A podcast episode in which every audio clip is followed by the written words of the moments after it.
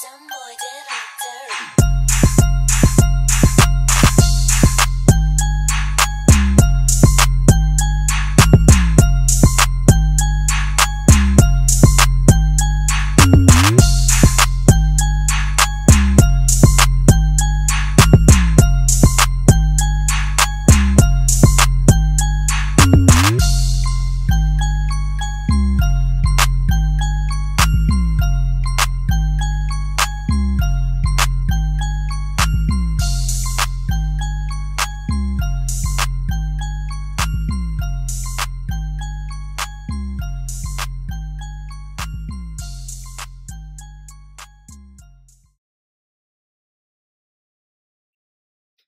Ladies and gentlemen, episode 51 of the ASN podcast. We are in the latter half of the top 100 of episodes now. Finally, Dan Tracy. It's been a little bit. Of, it's been a little bit of time. It's been a little bit. The first, the first thing I want to ask you. Well, two questions. One is, of course, how are you? And the second one was, how was your holiday experience last week? We're recording this on Saturday, December second, so a little bit more than a week after Thanksgiving. Yeah, well, I, I'm good. I'm well. You know, I enjoy the Christmas season. I enjoy the Christmas season, so I'm all good and well. Um, Thanksgiving was great. Nothing to complain about. Good food, um, family time. So I'm. Um, uh, it was all good. I, I'd like to know about your Thanksgiving. It uh, it, it was good. I I was a little bit of a uh, a journeyman on that day. I went to uh, my fiance was working, and in turn, I tried to work on that day, but I have odd flex, but I have too many overtime hours to get the to get the holiday. So I got denied the sign up. So I was like, all right, well, we'll see what I did. I went to my future mother in law's house for a little while. I went to my aunt's house on my dad's side of the family, and then I went to my aunt uh, on my mom's side of the family. So a lot of family, a lot to drink in. I had a splitting headache after the day was over. You went on a whole free agent tour. I did. Really- I, I did a lot of interviews. spot. I did. Yeah, I did, I did some. I don't know who I'm going to sign with, but uh, I mean, it was it was good. It- you know, I, I just I love being around family. Like it doesn't even matter what the what the occasion could be. I to me, I feel like I'd love to see my family m- more than just holidays. But you know, everyone's got their own stuff going on, of course. But yeah, it, it, it was a good time. And then Black Friday shopping, of course, we mentioned this before. Uh, we, we we talked for like 20 minutes before we we started, as we always do. Uh, went Black Friday shopping. Love the fact that I can get all my Christmas shopping done on one day. It's it it's like such a liberating feeling having no shopping to do once you enter the month of December. I can see the weight lifted off your shoulders. I, I'm floating on air right now. I don't know if you could tell. I don't know if it's the stomach virus or the fact that I want to throw up right now, but I feel like I'm floating on air. So. and we'll leave it at that. yeah, I, no backstory of the whole the, the whole stomach virus or anything. We're we're we're good. We don't need to talk about that. But you know, there's something that we discussed when we we wanted to. It's been a little bit of a challenge the past ten days or so to get a a recording date. Of course, as as it usually is. Dan was uh, gallivanting as usual. I was you Yeah. know gallivanting as well. Uh, working a lot too, you know. I my my job takes me into certain hours that I have no idea what the hell is going on throughout the course of the day. But so we're here now, and we wanted to talk about something for quite some time since Frank Reich got fired from the the Carolina Panthers. There is there could be a tremendous amount of turnover for the NFL head coaches this year, this this offseason. So we kind of wanted to gauge in terms of the hotness of the seat.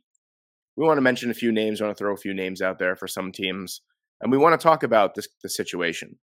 And you know, the first situation I think we should talk about because we are Jets fans is, you know, it's a pretty good time in New York sports right now. The Mets suck, but they have a rich owner that likes to spend money, so that's cool. The Yankees have a rich owner that doesn't like to spend money, so that's cool as well. Uh, you know, the Knicks are a perennial playoff team almost every year now. The Rangers are the top team in the in the NHL for the most part. And then we fall on the New York Jets. And we fall on this team that consistently gives us blue balls every single year uh, and hope for, you know, a resurgence, if you will. And then, you know, the whole Rodgers thing kind of put a whole damper on the season before it even really began. But four and three we were after seven games, and and it was looking it was looking good. And you know, a, a bunch of dominoes fell throughout the season, and and now we're sitting at what four and seven, probably going to be four and eight after tomorrow, after a, a thirteen to nine loss to the Atlanta Falcons tomorrow, probably. You know, a lot of Jets fans are conflicted on the Robert Saleh situation. Does he stay? Does he go? Is he basically playing a free season? Is he is he coaching a free season this year because he has the Aaron Rodgers excuse to fall back on? So I want to get your thoughts on the Saleh situation and how hot or cold do you think his seat is? Yeah, I mean, I'd I'd be surprised if they if they moved on. I think so. They they asked Aaron Rodgers about you know what his thoughts on well, like would uh, would it change your mind about coming back if you know if Saleh and Joe Douglas aren't here? And he he kind of gave a diplomatic answer. He didn't really he didn't really lean either way. He said he thinks the the right pieces are in place, but you know that's that's not the most ringing endorsement. Um, but I, I think that's more because he doesn't want to look like he's interfering. In fact, I think he said something along those Which lines that, is. that We he didn't that he he is. didn't want to like you know sound like he was in the middle of these decisions, even though he probably is. Yeah. Um, I, I it's hard to imagine Robert Saleh going anywhere, and um, you know, me personally, I, I'm I'm still kind of pro Robert Saleh. I, I think a lot of people. I've come on here and I bashed him about like lying to us about saying Zach Wilson is improving or saying that you know he has to be the, the starting quarterback. The more I look at it, the more I or the more I listen to him, the more I kind of think that's not really his call. Even though I think he could he could phrase these things these things better, I really do think that it's more of a uh, a front office mandate to keep playing the guy who was drafted second overall, give him a shot. Obviously, he's no longer the starter, but at the time, I think that's what it was.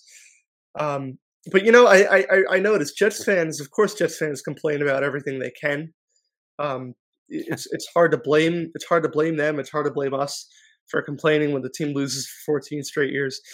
But you notice there's really not a lot of complaints about Robert Saleh's in-game decisions. I mean, that that's kind of like the one consistent thing. Of course, once in a while, sure, but there's there's if people could complain about him his coaching decisions in game, I feel like they would.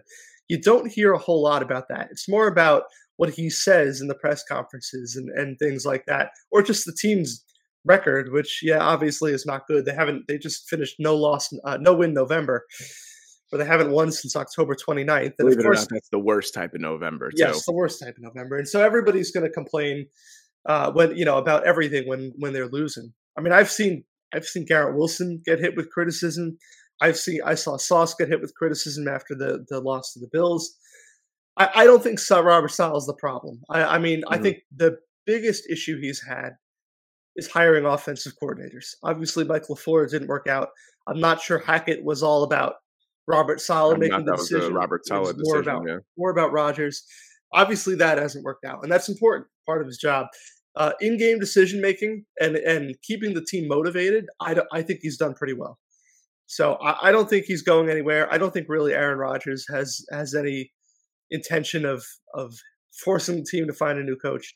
Mhm. But I would like to hear I'd like to hear what you think about Robert Saleh because I feel like I'm almost now in the minority Hmm. being in favor of, of Robert Saleh.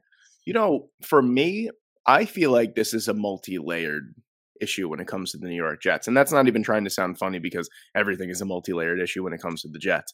But I think the people that should be under fire or, or under criticism, listen, in, when you talked about Saleh's in-game decisions and keeping the team motivated, it's got to be hard to keep a team motivated when your team could barely score a touchdown on offense. But he does a good job. He does. I don't know what he says in those locker room meetings, but the, the especially the defensive side. I don't really even care about the offensive side because obviously they're trying to score. The defense, keeping the defense motivated is is key for me, and he does a really good job of that. They come, they play hard every single week, week in and week out. Uh, you know, his time management, maybe timeout management, is is a little under fire for me. I feel like that's just a common theme with Jets coaches. Like Todd Bowles was terrible at that too. Rex Rex Ryan was never great at that either. It's just a common theme with them. I don't know what it is. I think Joe Douglas is someone that needs to a- answer a lot of questions. Um, I wouldn't be completely upset if he was fired. Uh, I think that Joe Douglas came in with a lot of hype and we've given him the benefit of the doubt on a lot of things. Now, granted, you might argue, yeah, you know, he was the one that basically built this defense. True. Very true.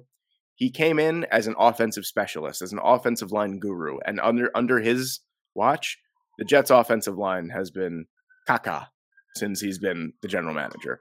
I don't think that's grounds for being fired, but I, I think he needs to answer a lot of questions. And I just said, I don't, I don't, I wouldn't bat an eye if he was fired, but I don't think it's going to happen. Same thing with Saleh. I think his seat is pretty cold for the most part. Uh, my issue is I think that e- when either one of these guys are fired or both at the same time, there's going to be a internal investigation on the New York Jets. I think that a lot of these decisions and a lot of these poor choices are coming from upper management. We saw that kind of sort of with the whole Zach Wilson thing. A lot of guys bit their tongue. They didn't really want to say anything. Uh, I'm thinking that the Woody Johnson connections with Zach Wilson's family have something to do with him starting as many games as he did. I think there's going to be a lot of drama that comes out of that when these guys eventually are free to speak their mind. So I think we're in for a whole world of crap after these guys are eventually fired. But as of right now, I think the guy who's on the hotter seat when it comes to the Jets organization is probably Joe Douglas, not Robert. Yeah. And you know, I like I said, neither of those guys are going to be fired. I think if they make a change, it's probably going to be Nate Hackett, but I don't think that he will because Aaron Rodgers is going to be coming back. See, that's the thing. All these coaches and all these personnel decisions all fall under the umbrella of, well, Aaron Rodgers got hurt four games into the season. Right. Like that's so, you know, at the same time, even though we know some of that is a crock of shit, and let's be honest with you, Aaron Rodgers probably would have gotten hurt this season anyway with the offensive line that the Jets have. It, it, it's kind of a bulletproof argument.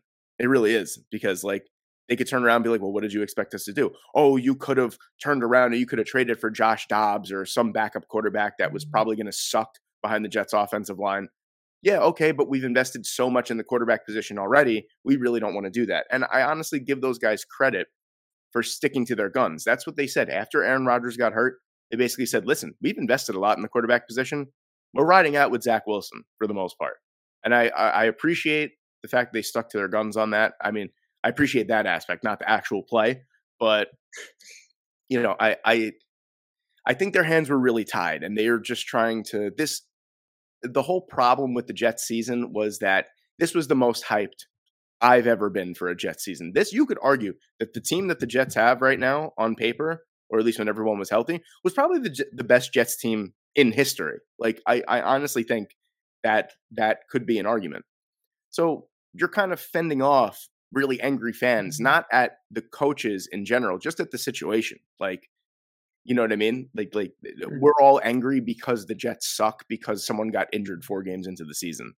So I think, you know, once the season is over, we kind of, you know, season overview. It really wasn't the coaching staff's fault what they could really have done. But next year is the, is is obviously it for them. Like Yeah. if if Aaron Rodgers comes back and he plays and the Jets miss the playoffs, seven and 10, 8 and nine, you got to easily clean house. Right. Especially, I mean, especially with the GM role. You know, if he comes back and he's not protected, well, Yeah. Well, that you know that's an issue. Or, or if Garrett Wilson is the only competent receiver that he has, that that's an issue, and it's a Joe Douglas issue. Um, yeah, I think I think the Joe Douglas question is an interesting one because you know you'll you look at it, and on one hand, some of these moves this offseason were terrible. You know, Allen Lazard, terrible. CJ Uzomah last year, very bad. Um, but then you know the 2022 draft. I mean, that could go down as one of the best ever. Um, and then you could also look at it as like, well, you know, Lazard was a was a Rodgers thing, and maybe things would be different if Rodgers is throwing to him. Obviously, he found some success in Green Bay. He was an undrafted receiver who Rodgers really worked with. So it really does all come down to like, well, you know, we don't have the quarterback we thought we would. Um, but at the same time, this team was seven and four last year with Zach Wilson and Joe Flacco and Mike White, who got that seventh win. Um, different schedule, you know, the way the schedule was set up this year, the beginning was really, really tough, and the end is more of the softer spot. And now we we can't even take advantage of it because there's really no shot. Um, so I understand the situations are different, but you know, I think it's reasonable to expect a better performance than last year. I think the difference is what was a not very good offensive line last year has become a disastrous offensive line, Worst and that's league. enough to throw off the entire offense. You know, the offense wasn't good last year, but it was competent at times, and it's just not the case this year with any quarterback. But um, we can move on to, to other coaches. In fact, I, I think you know we could we could keep it in the AFC East and turn Ah, to Bill you read my mind, Dan. I know exactly who you're going to talk about. I think that's a good it's good direction to go here. With a, a team that actually is less successful than the Jets, less interesting, maybe even more offensively inept, although that's debatable.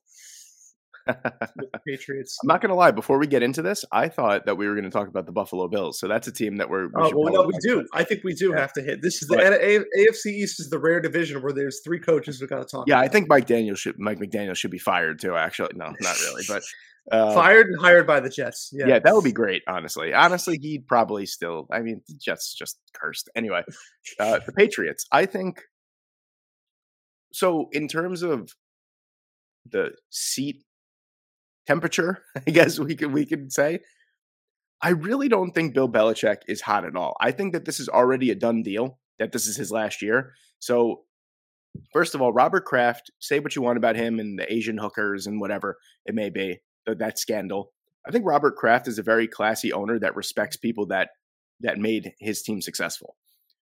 All these reports that you know, oh, Bill Belichick might get fired after Week Ten, not going to happen. Bill Belichick could have went zero and seventeen. Robert Kraft is not going to Yeah. fire Bill Belichick. It wouldn't make any sense at all. Wouldn't I make mean- yeah. One, it wouldn't make any sense. Two, let's be real. I mean, maybe Brady was more of the factor than Belichick. The guy won you six championships as the coach. Like he commands respect. It's not he deserves. I mean, m- most of the time you win one and you get treated like that. Like, like you know, Pete Look at Carroll's Sean never going McVay, to get fired. Sean McVay's never going to get fired. yeah, yeah, unless they like you know go out and kill somebody. I you know they've they've earned that right, and so yeah, winning winning six. I mean, I, I Yeah. can't imagine. he could probably go Firing. zero seventeen for three straight years, and he would probably be, and he'd probably be okay. But, But, I, I do think Robert Kraft is getting frustrated with the yeah, situation. absolutely, absolutely. Like you know, you can't love that. You can't live off the past. The NFL is an extremely "what have you done for me lately" league. You can't be like, oh well, you know, we won those six championships, and then it's like, well, you know, you're parading Mac Jones and Bailey Zappe out there. Like Yeah. those days are long gone, partner. But I don't think his seat is hot because I think the deal is already done. I think that we know that after the season is over, Bill Belichick will be moving on from the New England Patriots. Yeah, I, I would expect the same. It just seems like, and it, it does seem a little a little uh, two sided two sided instead of Belichick saying, "Well, you know, I'm, it's my time, and you know, we got to move on." I, I do think. I, th- there's been a lot of smoke over the last year about how Robert Robert Kraft kind of saw this as a pivotal year for the franchise for Belichick, and obviously two and nine is not where they want it to be. You know, you could talk about, well, you know, well they they don't have the roster. Well, that's Bill Belichick too. You know, like we talked about this on here that he's, you know, if anything, he should give up GM duties because the drafting has been poor. The they have not added offensive weapons. The ones they have have been a disaster. You know, Jonnu Smith did not work out at all. Juju Smith Schuster was never going to be the answer to their receiving core. Jakobi Meyers would have been a better, you know, better off just Same money, too. So it, it, it it's it all falls on Bill Belichick when you have a, a setup where he's GM and coach. So two and nine, obviously, uh, complete disaster compared to where they wanted to be. Losing Matt Judon and Christian Gonzalez is not alone uh, enough of a factor to to bring them from two and nine to wherever they wanted to be. So this is a flawed roster. You know, you could argue that the coaching is not the best either because you know you're losing to a team like the Giants, where even even in a worst case scenario, you you probably shouldn't be. Yeah. Um, so I, I do think Robert Kraft is kind of going to push him out the door a little bit, but I don't think Bill Belichick will resist at this point. I think I think the bigger question is, you know, how will it happen? Will it be like the night of the final game of the season? Will they let him get a Will they let him get a send off and maybe announce it before? Um, you know, and and maybe will Bill Belichick coach next year? Because I, I've seen a few of those rumors. I don't really know how true they are, but you know, he seems like a guy who might want to coach until he dies, and uh, or you know, he may want to go out with a, on a higher note than this. And he saw Tom Brady move on from New England and find success. You know, will he will he try to do the same thing and and go somewhere? Um, and you know, us talking about how many coaching openings there could be. Well, there might be an opportunity out there. You know, it's not a situation like last year where it's like, well, you know, Houston and Carolina and Indianapolis and and and then yeah, there's that Broncos job. options. Right. Like there might be a few options. Uh, I, I don't know what he's looking for, but you know, Justin Herbert might need a coach. I was just going to say I got something in mind, I maybe Josh Allen. You know, I, I I don't know. We could we could we could dive into that right now if we want and talk about the Bills. I think we should All right, because let's- so let's move on to the Bills, where Sean McDermott is, you know, he's he's got a great reputation, but they're six and six, and they're losing a lot of games against good teams. there's questions that have to be asked. I'm a big I'm a big questions before fire guy because I I I think Sean McDermott has done enough to say the Bills say the Bills go 8 and 9 this year. Now I know that might sound crazy, but look at the remaining schedule that the. Bills mm-hmm. have. It's very very possible. So, say the Bills go 8 and 9 this year, they miss the playoffs. That's a question year for Sean McDermott. It's like, "Hey, listen, you better get us back to where we were beforehand or you're gone." So that's a hot seat. Like I think his seat his seat is starting to warm up a little bit.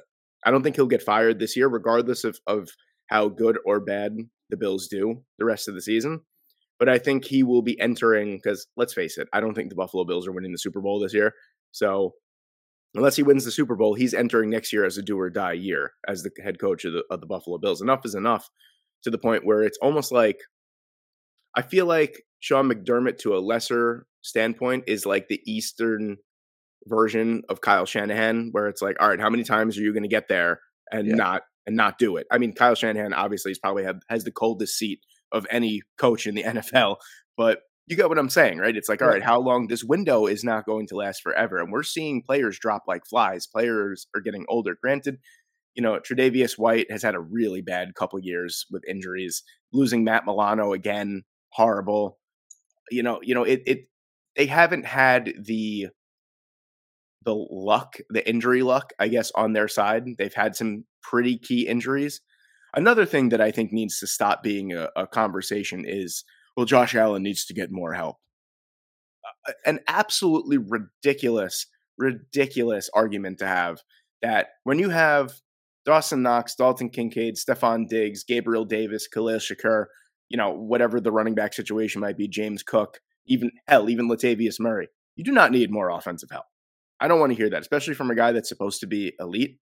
Look at what I mean. Patrick Mahomes isn't having a Patrick Mahomes season, but damn it, he's doing a hell of a lot more with a lot less than he's Yeah. been doing lately. So I think that's an argument that should be kind of thrown right out the window. I think McDermott is is getting warm, but nothing to to you know worry about for this year. Yeah, I I, I'm- I tend to think that most of this is not his problem. Um, in fact, he is because Leslie Frazier uh, stepped down. He is coordinating the defense, and really, after losing Matt Milano and Tre'Davious White and DaQuan Jones, and also getting nothing out of Von Miller, who probably Yeah. won't be back now. Mm. Um, the defense has looked pretty good. I mean, actually, they it's looked really good, except for you know I, I actually tweeted that mid game against the Eagles, and then they kind of imploded in the second half. Um, but before that, like the defense had been playing really well. Um, you know, even the Broncos game that they lost, I mean, they were really making them work for it. It's just that the Mhm. offense kept giving them all those opportunities. Um, so you know, that's I, I- I think that's it's it's not something to ignore that Sean McDermott has the defense. It's very hard for for Yeah. coaches to do the whole play calling thing. I, th- I honestly think Mike McCarthy's doing it pretty well in Dallas. It's hard for them to do the whole play calling and head coaching thing, um, but he's done it very well with the defense. So I think that's a feather in his cap. But uh, the optics do not look good. Of of you know this was a this is kind of a year where it was like. Well, this may be it for the window. You know, obviously Josh Allen's going to still be here, and as long as you have Josh Allen, you can win something. But this may be it for Stefon Diggs, and you know some pieces are getting older um, there is kind of a feeling of like this is kind of the last shot with this core group, not counting Josh Allen, to go and win a championship. And they're they're regressing. I mean, they went thirteen to th- uh, thirteen and three last year. They're six and six, and they've lost to the Jets. They lost to the Jaguars. They've lost to the Bengals. Then obviously the Eagles, Broncos. You know, this the optics of, of that don't look good, and I think something's going to change. Um, you know, and if it's a big roster reshuffle, then that's one thing. But if you're not able to do that, it's you know, it, it's a little bit risky to bring him back. I think in terms of of keeping up the belief of the fan base. Um, you know, if you truly believe that bringing Sean McDermott back is going to let you win 12 or 13 games next year, then you have to do it. But the, the optics of of regressing as as much as they have and not making a major change because offensive coordinator is not a major change, then you know it, it's, it's it looks a little complacent. Um, I think I do think he'll come back, but I do think that the door is open uh, if these last five games really go poorly. You know, th- like when you come out of the Eagles game, of course, really disappointed because you are in a position where you got to win all these games. Yeah. But you also come out of it saying, well, you know, they played pretty well. Like the offense looked pretty good and the defense was looking good and it just kind of got messy at the end. And, you know, if, if Gabe Davis runs the right route and then, you know, we win the game, I, I feel like you don't come out of the Eagles loss feeling that bad about the team No. if you can like so if you hang with the chiefs and you really hang with the cowboys or if you win one out of those two you know and you put up a fight but still miss the playoffs i think that looks good for sean mcdermott if they get smacked by the chiefs and and you know end the bills and and maybe you know it- or if even if they look good against them but then the chargers come go and beat them i think you have to start asking some questions because then it Yeah. becomes like routine that you are losing to every single good team that comes up on your schedule um, or you know, and even some ones that are not so good, like the Chargers, if they end up, you know, if he ends up getting outdueled by by Justin Herbert, Right. I, I do think that there's the door is open for them to ask some serious questions down the stretch. But as of now, uh, I think Sean McDermott's staying. Um, But Yeah. I think those questions are worth asking because they came into this year uh, knowing that this will be a pivotal year, and they Yeah. haven't lived up to it. No, I, I agree with you 100% there. I really do. I, I think I'm glad that you're kind of on the on on with me with that with the whole it, it really questions need to be ans- asked and answered before someone gets fired. I mean, you know, Yeah. this isn't the Raiders organization here. We don't just fire and then pay our head coaches, uh, you know, 10 years after they're fired. Anyway, Although Josh McDaniels might have been the right person to just ask no, that one was pretty cool. That one was all right. Yeah, I'm, I don't mind that one. But so mentioning the the AFC West, there's one team that I mean, this is probably the hottest seat in the in the NFL, and that's Brandon Staley. Yeah, he should And, he uh, should be gone by now. I mean, I, I would have tried out I mean- Moore, even though I don't think he's the guy. I mean, I, I would have just seen what he could do. Now we know it's a done deal between you and me, all the listeners, pretty much anyone that's in you know adept in the NFL. We know how this goes. Brandon Staley is a dead man walking. When Black Monday comes around, he should have been fired on Sunday. You know what I mean? It's he's he's been on borrowed time for so long. I honestly, I came on this podcast after they lost to the Jacksonville Jaguars and said, I want him gone now. Yeah. You know? Yep. So I I, don't think that would have been crazy. Yeah, I, I think that he has been on borrowed time for quite some time here. It looks like he's going to, at this point, I mean, I don't think anything is salvaging the Chargers season. I think that he is going to, you know, just kind of play it out, be, be audition for a defensive coordinator position somewhere. And uh, that is really it. And what I really want to talk about with this is the prospect of Bill Belichick coming into Los Angeles and coaching someone like Justin Herbert. Now, a lot of people, I know you know this as well. A lot of people like to think, oh, Justin Herbert and Bill Belichick will be an unstoppable duo. You know, Bill Belichick is not an offensive minded coach. He is, I mean, I don't know how many people actually know this, but he won two Super Bowls with the New York Giants as a defensive coach. You know, I, I don't know how many people think that he's an, a, you know, a quarterback guru. I mean, a lot of problems that he probably has on the offensive side were masked by Tom Brady's greatness for so many years.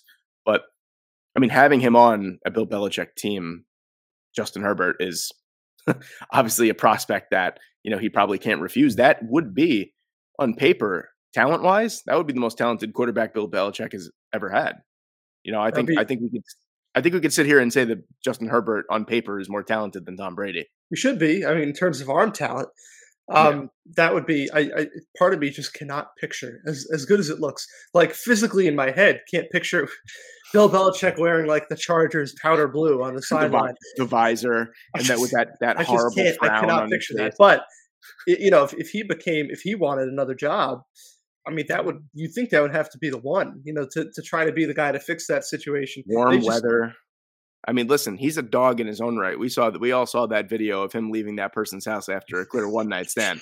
He's a dog in his own right. He's a dog in his own right. Yeah, he's he's going to hit up L.A. I mean, Yeah, that's But- He, but- he will be the new attraction in LA. It's exactly what Tom Brady did. You know, Tom Brady took on a whole new identity in Tampa. He was at the beach. You know, Bill Belichick might be, a, you know, he, getting out of the cold weather might be it for him. That that might be that might be a good step.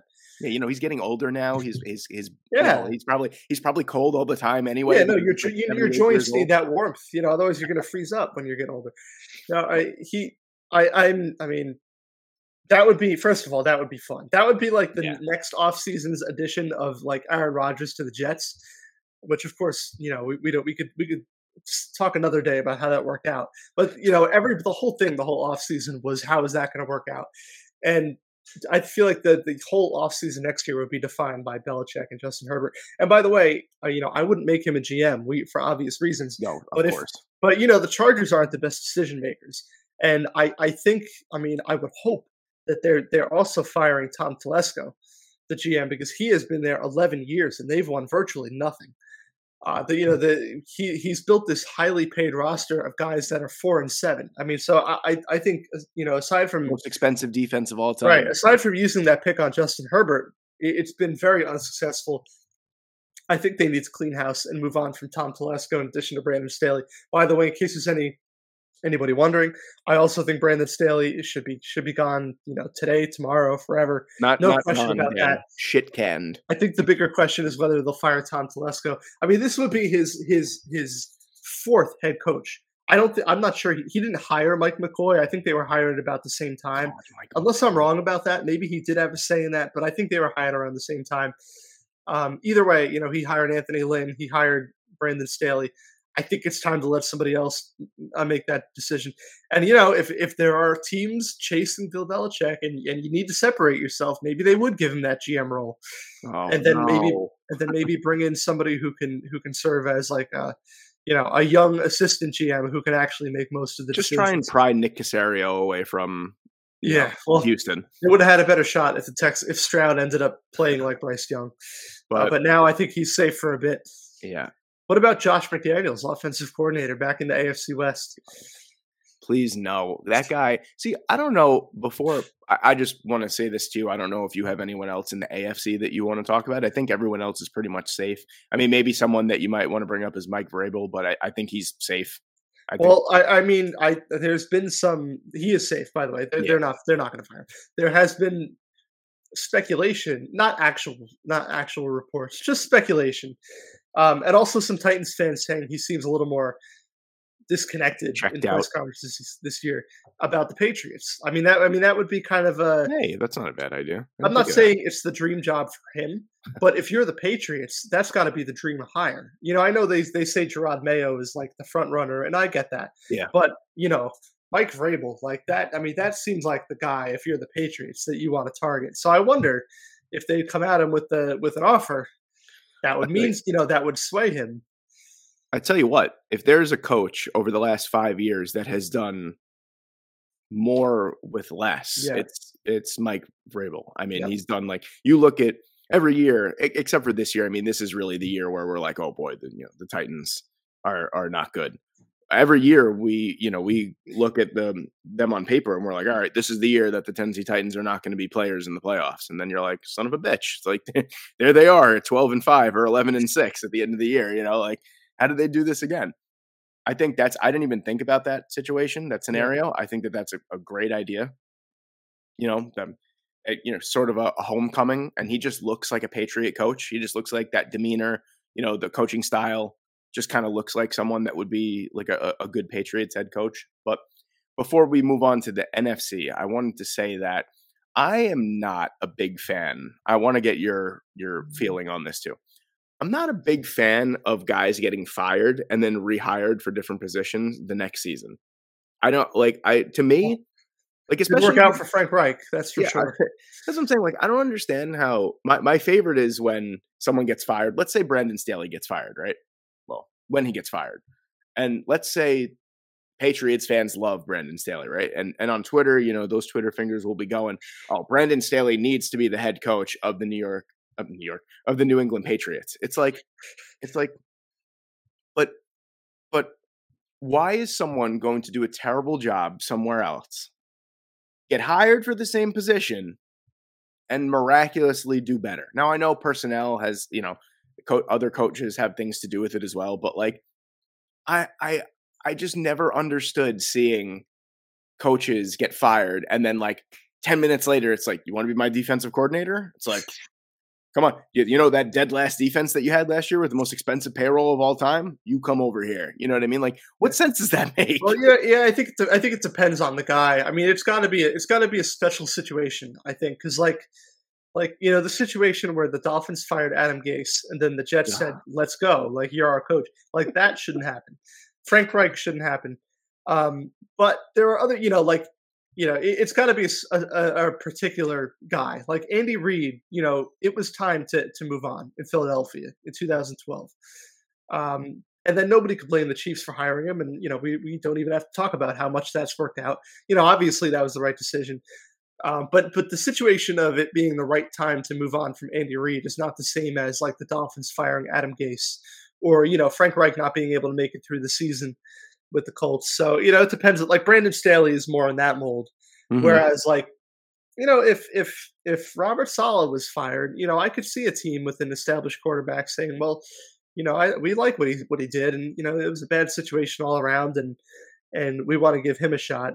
Um, but like I said, just just completely depends on the on the situation. Doug Pederson too. Now, obviously, he took a year off. That's what I'm like saying. Doug- See, like I'm I'm Yeah. cool with that. If you Yeah, like Doug year off- Pederson's the type of guy. So you know, it, it depends. But yeah, I think teams play a little a little too loosely with like like I would much rather just take my chances with a coordinator and Yeah. see if I can get a long term coach than bring in you know Adam Gase or or Frank Reich after they were fired. Uh, to be honest, I don't even think Adam Gase did a horrible job with the Dolphins. I think he, in, in a lot of cases he overachieved, but. Um, you know, obviously, I, I, he's the type of guy where I'm not sure I'd be ready to like hand the keys to him in 2019, which is what the Jets did.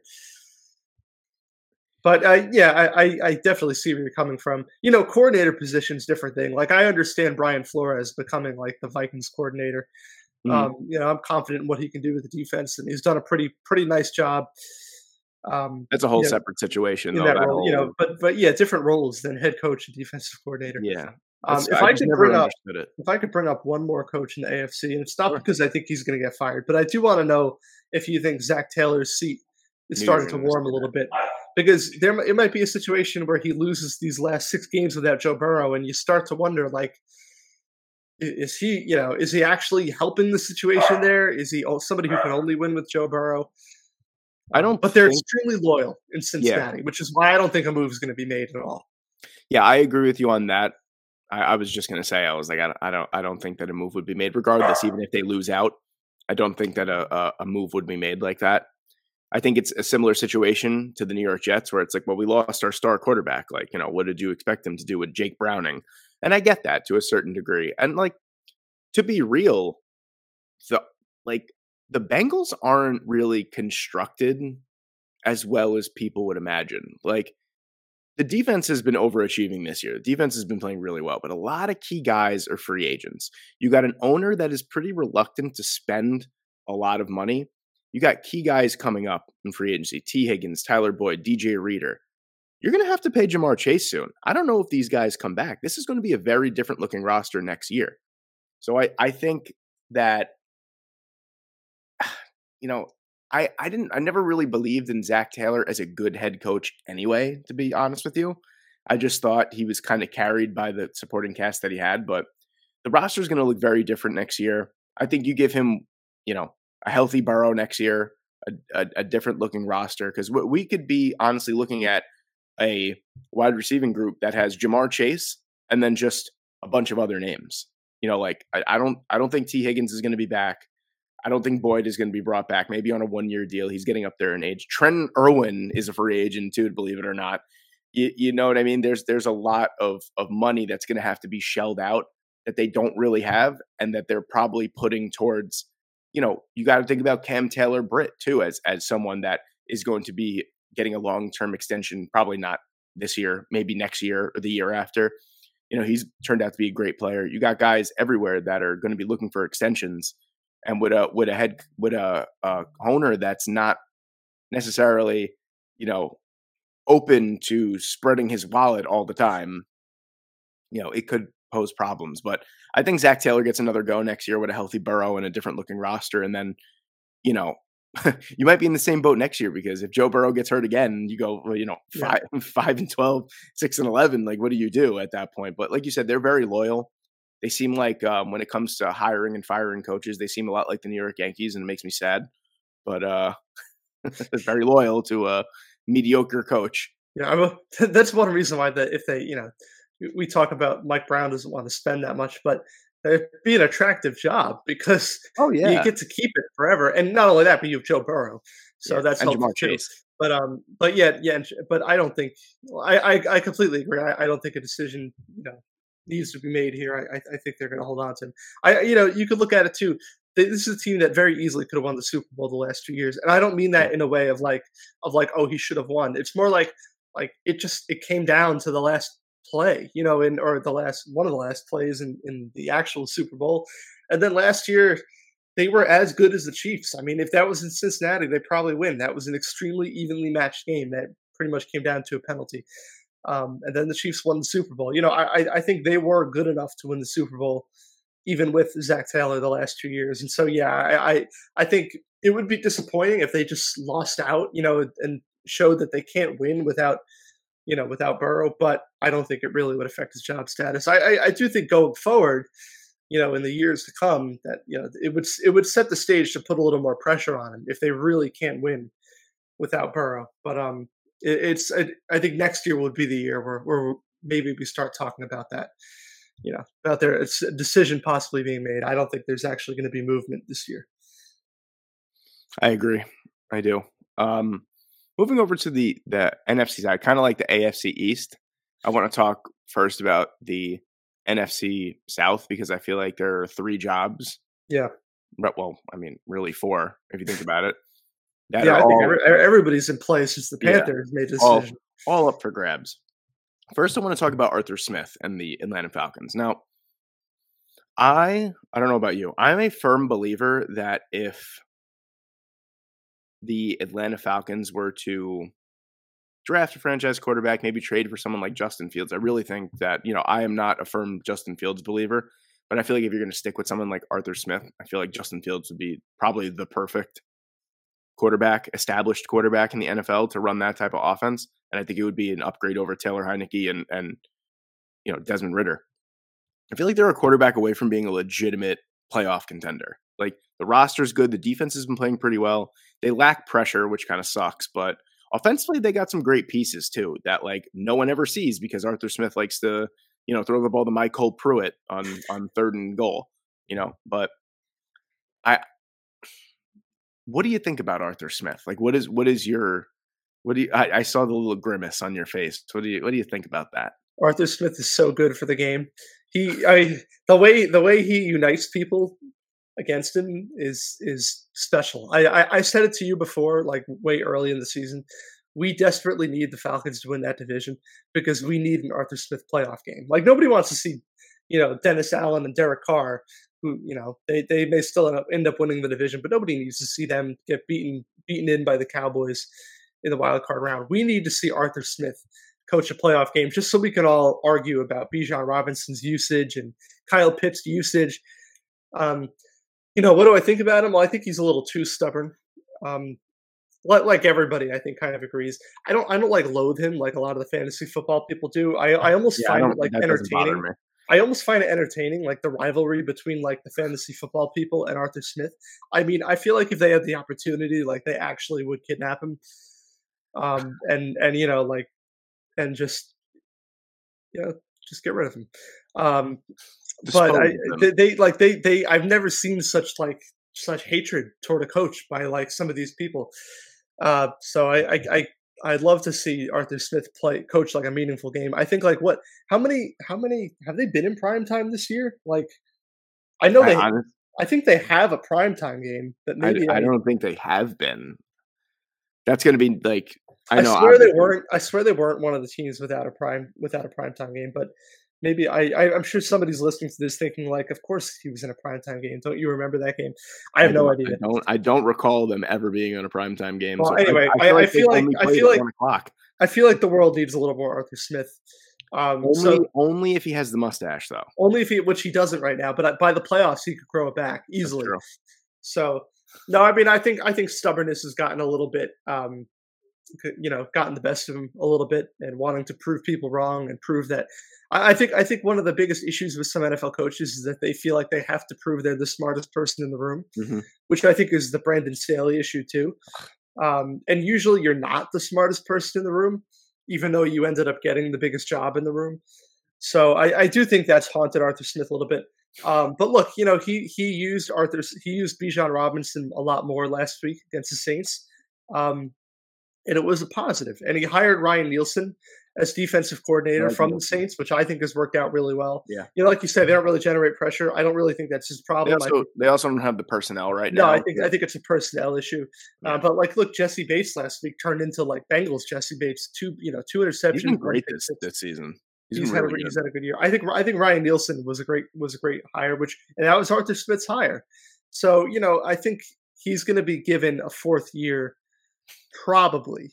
I mean, I, I think they they'd be if they lost, you know, if they lost the Jets this week and they ended up like seven and ten, and clearly lost the division. I think you could definitely. I think you'd be justified in firing him. You know, I, I, I do think I think that would be the case. But their schedule is so light the rest of the way that I don't think that's going to happen. Um, and I think you know if they if it comes down to week 18, even if they miss out on the division, I think the the response from that team is going to be, let's go out and find you a quarterback and see what we can do.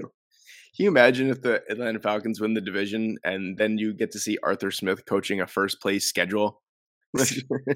Well, that's why that's why it's like okay, we need let's get a quarterback now. Like let's I don't care what it takes, let's trade up, let's get a quarterback, or we'll trade for somebody because you're not going to be able to get away with the you know the Desmond Ridder experience next year, Yeah. um, or anything similar. Because yeah, like me and you, we sat here. I think it was after like week four or five, and we talked about like, wow, this schedule is easy. Like this is just you know, I, of course it's it's uh you know there's a lot of teams that don't have a difficult schedule but like this is is simple and even the rest of the way like the jets four and seven the bucks four and seven the panthers one and ten uh the colts you know okay it's but it's at home against the colts like they get Mhm. that's a winnable game they're much better at home than on the road by the way which is why i'm picking the jets this week.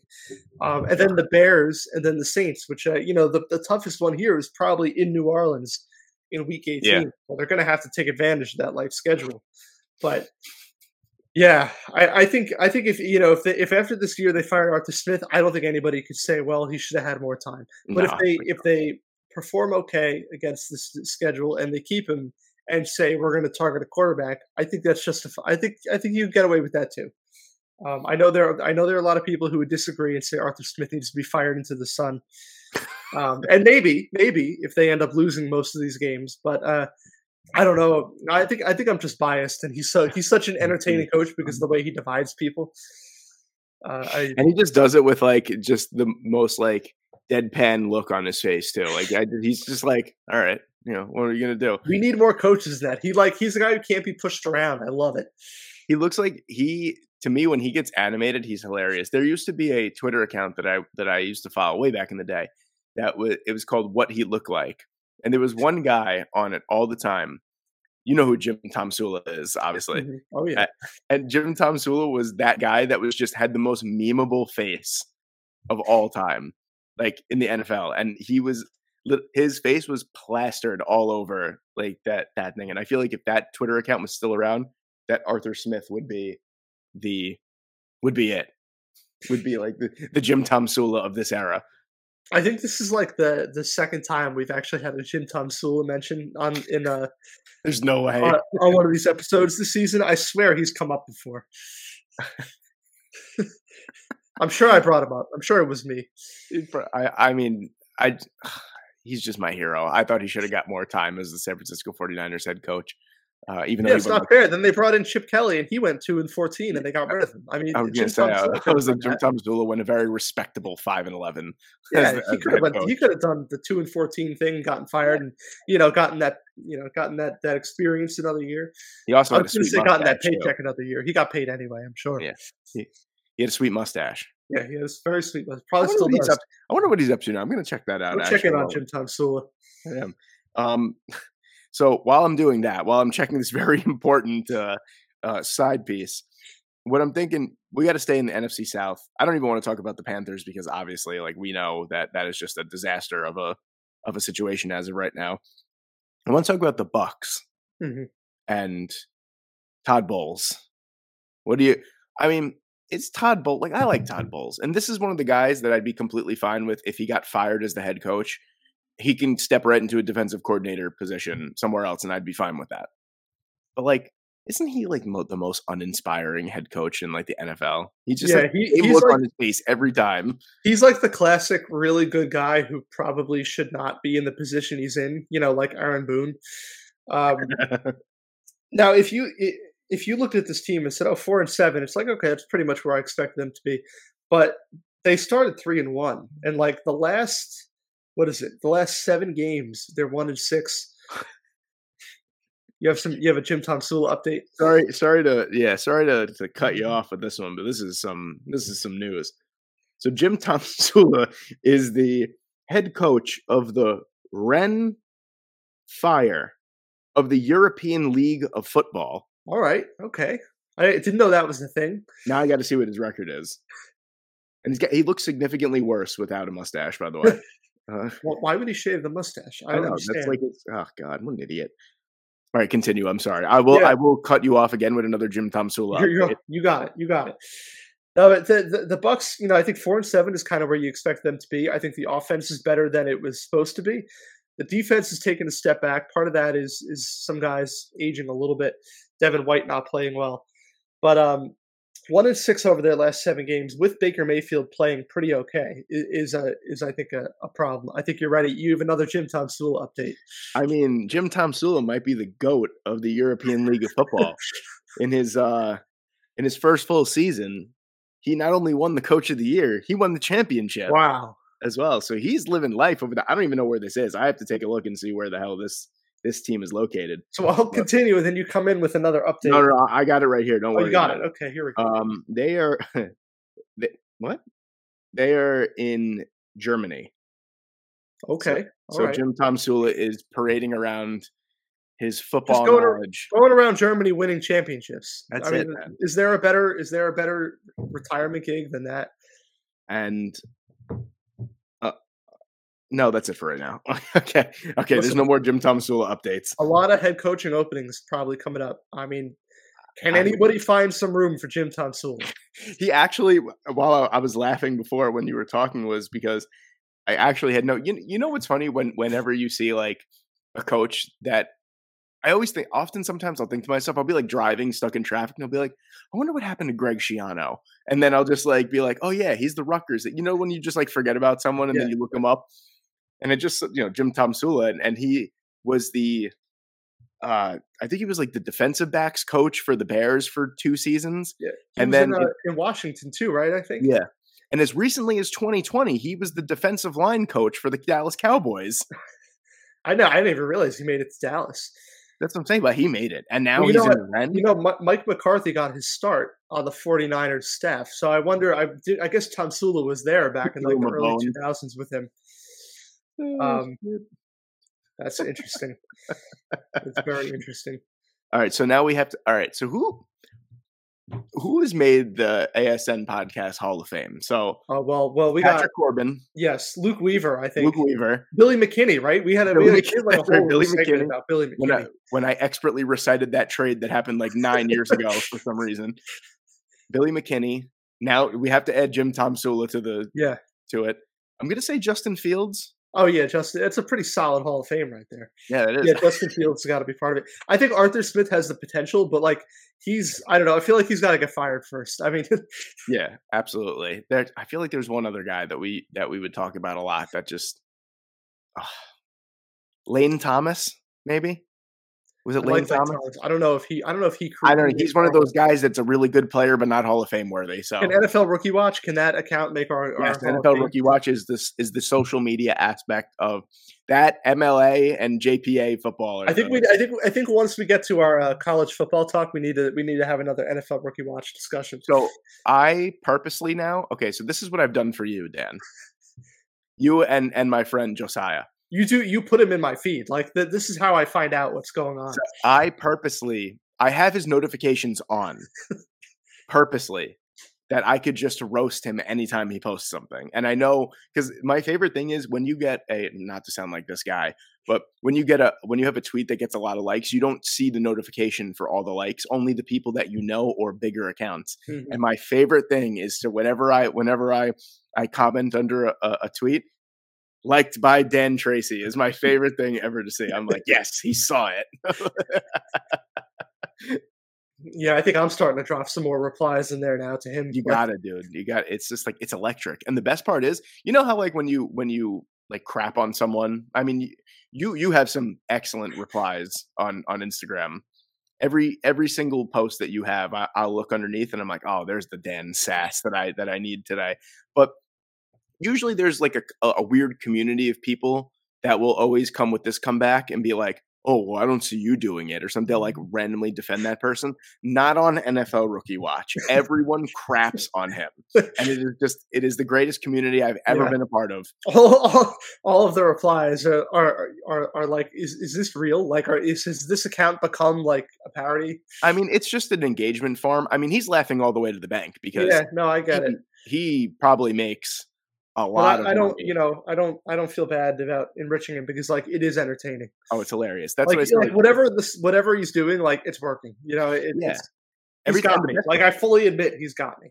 the best part is is he makes so many people not me because i get engagement from it too so he makes everyone so mad because he'll post something and it's almost like he flings his phone into the allegheny river after he's done because because he no- doesn't respond to anything Yeah. and it makes people so mad because i think i commented on something a couple days ago oh when i with the um i think it was the patriots uh tweet that he had and i was like oh so you're just tweeting anything nowadays huh and then someone was like, and the worst part about it is he doesn't reply. I'm like, he's got you. I'm like, he's Yeah. got you. You're giving him engagement because he doesn't reply. Like, I think it's hilarious. And honestly, I get caught up in the comments all the time because I like to I like to bite back. You're gonna bite at me, I bite back all the time on YouTube, Instagram, whatever it may be. I'm always biting back. I'm a sucker for it. And um and I wish I was more like that because I think it's hilarious that you could just drop the worst tweet of the day and just not care. Yeah, the most hilarious one was when he was like, for the Raiders, it's like, oh, it's simple, like just. Like, well, one of the actually, yeah, no, he was like, he was like, it's clear that Antonio Pierce and Aidan O'Connell should be, um, you know, should be kept into 2024, which will allow them to draft Shedeur Sanders, hire Deion Sanders, and then they can have an offense of Shedeur and Keon Coleman, which he just like, like threw him in He there just- for no reason. He just, he just throws random Keon Coleman in right there. in there. And he's like, like so. So you're saying that Antonio Pierce and Aidan O'Connell have done such a good job that you can already plan to get rid of them a year from now, throw away the whole year to draft Shedeur Sanders, hire Deion Sanders, who by the way probably does not want to come, and then and then somehow in there they also get Keon Coleman. All right, so that's enough. Like we don't even need to. We don't even need to debate that. I mean, we, that's just a, a look into how delusional this account is. It's so hilarious. I hope it never goes away. Anyway, thoughts on Todd Bowles? oh, great! Now we got to go to the dullest person in the NFL after the electric conversation. Um, yeah, I think it's I think it's time to go. He's he hasn't done. I mean, let's face it the the head coaching job was a reward of shutting down Patrick Mahomes in the Super Bowl. That was basically what it was. So I think it's run its course now. Uh, like I said, he's not like a he's not a terrible head. Like I don't go like, oh my god, I can't believe Todd Bowles made that decision. He's just a guy that's like a better coordinator than a head coach. That's all it really is. And I think he just needs to return home to be a defensive coordinator somewhere and just kind of Yeah, Like, he- he's a guy. He's a guy who could be a defensive coordinator till he's like seventy five, like Yeah. like Wade Phillips. Like, like he's Dick LeBeau. he's like- serious. Like he he can coach. But you know, we talked about how cool it is that Sean McDermott can handle both of those duties. You know, play calling duties and head coaching. I don't even know if he's the if he's the Bucks defensive play caller. He probably is. I don't know. Actually, Um, that's a good question. But you know, like it it, kind of hasn't been actually. working lately, except for that win over the Titans where they held him to six points. You know, that Baker Mayfield has not been that bad. Even No. even during the stretch, he had a couple rough ones. Like the the loss to the to the Lions was not good. The loss to the Falcons wasn't good. But starting with that Bills game, you know, he's been pretty pretty solid. Uh, when they played the Texans, I mean, the offense did all it could. The Yeah. defense couldn't hold up. So you've got you've got offensive improvement. You know, going from Tom Brady to Baker Mayfield, which I give him credit for. Um, part of that is is getting rid of uh, Byron Leftwich, which he had to do, but the defense has kind of fallen off.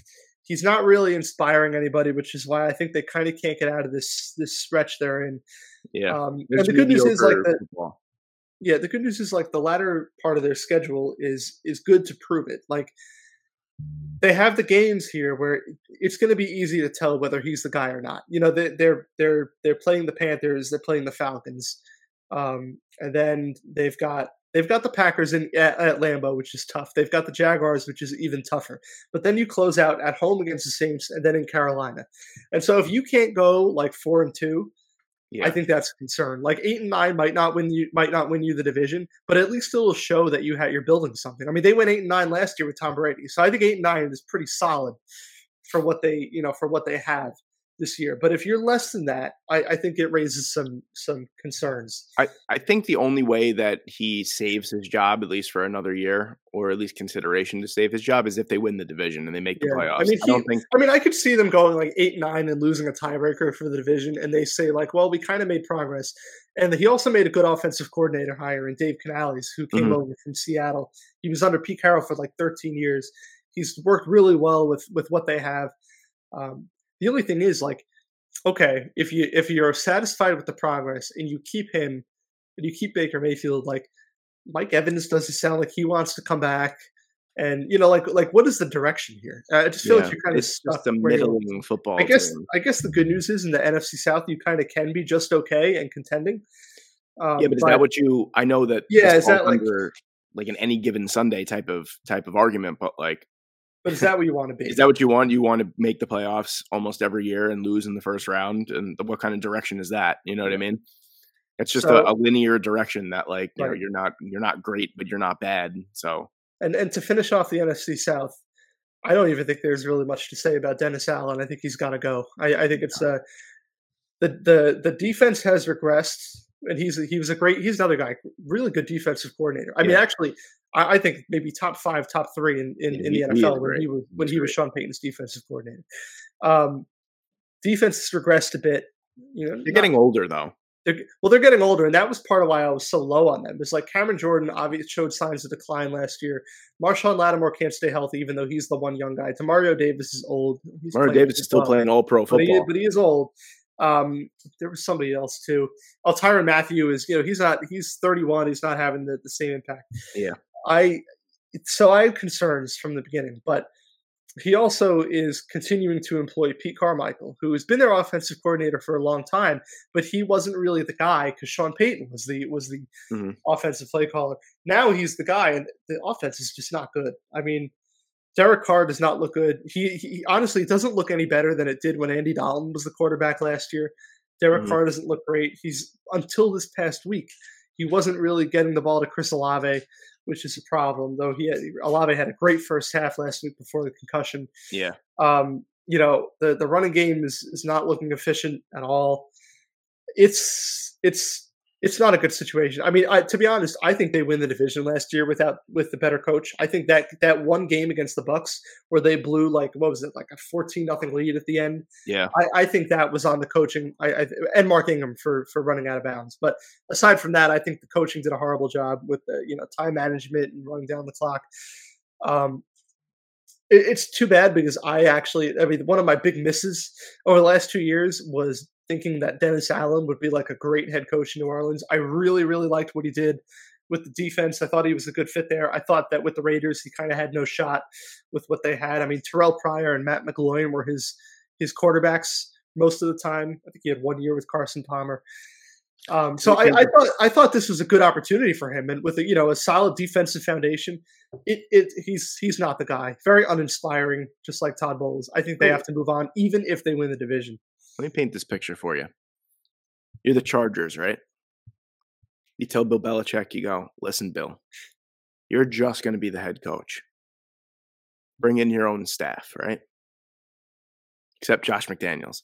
So imagine this. You got Bill Belichick as your head coach, you get Dennis Allen as your defensive coordinator, and you get Ryan Day as your offensive coordinator. Oof. Wait a minute. Ryan Day is not becoming anybody's offensive coordinator Why not? because he's making like 10 million at Ohio State. There's So no what? offensive coordinator making 10 million. There's no head coach making 10 million. Hey, hey, hey, Ryan. I, I know, I, I know that you've been making ten million. How does eight hundred thousand sound for a year? 800 and a demotion. Take it or leave it. and a demotion, and then you're probably gonna get fired after one year if your Yeah. team doesn't do great. I, I just thought about it in my head. That's why I was laughing. I just Yeah, no, that sounds great, except for the one part that can't happen. yeah. Well, Dennis not only that, can I mean, absolutely happen because I listen. When we talk about coaches getting an opportunity after they get fired, I would definitely hire either Todd Bowles or Dennis Allen as a defensive. oh yeah, I needed oh yeah. Same thing with with Vic Fangio in Miami. You know, everybody wanted Vic Fangio.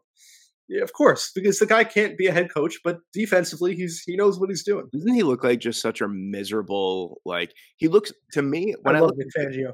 I'm I glad look, he got a head coaching chance. I know it didn't work Yeah. out, but like he needed that opportunity. when I look at Vic Fangio, I I look at a guy that has grown up in the Bronx his entire life. Like Yeah, he just looks like he just looks like a miserable guy that's actually like he looks like it, but then when you like talk to him, you're like, oh, this guy's not miserable. He just looks miserable all Yep. the time. You think he's Italian? I, I, maybe, maybe I don't, I don't know, but uh, he just looks like eh, he's always like chewing on like a toothpick and just always miserable all the time, and it's hilarious. But no, he's turned that defense around. I everyone knew he would. Everyone said early on in the year, or like Miami was giving up a, a horrendous amount of points, and NFL Rookie Watch actually went on record as saying that he thinks that after three games that Vic Fangio should have been fired, even though they didn't have their best defensive player uh, in in Jalen Ramsey. Yeah. But and since Jalen Ramsey has come back and he's been he literally looks like Jacksonville Jalen Ramsey right now. He's been absolutely unbelievable Huge difference maker. and um, the the defense has been fantastic. I mean, don't I always tell people this when I like do mock drafts or anything. Anytime that your team plays the Jets, take it with n- like twenty eight thousand grains of salt. Like your team is not going to look this good against any other team. Like I use the the Chargers as a perfect example that like your team is never going to look this good again as they did defensively against the New York Jets. But anyway, that's that's a sidetrack. Can't wait like- to play them again in uh, two weeks. yeah, great. Uh I just I'm just coasting through it now. I just turned the TV like I don't even I used to watch the pregame and I used to get excited. Now I just turn it on. I'm like, all right, let's get this over with. Yeah. Like I call oh, I wanted to tell you, I forgot. And I have validation and confirmation from my fiance.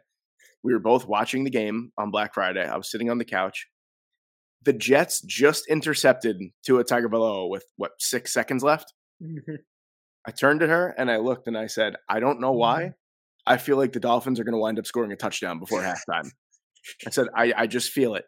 And literally, I sat there with no emotion on my face as I watched Jevon Holland run through the entire history of the New York Jets to get to the end zone.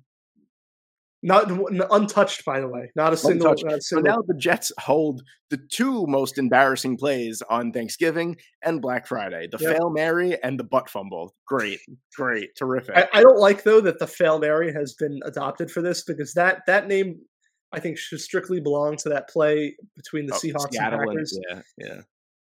I, but I think it's so like, it's just so funny. Like I knew, like Yeah, that was she was like looking at me like, "Are you serious? Like you are, you're not going to react?" I'm like, "I knew this was going to happen." I'm just yeah. like, no, everything. It's, you're numb to that at that point. yeah. There's no- I'm like, it's this is not like you're not new. like like uh, the, it's the Jets. Of course, he's going to score. nothing new. Of Like, course, the I'm Hail surprised Mary's going to go wrong.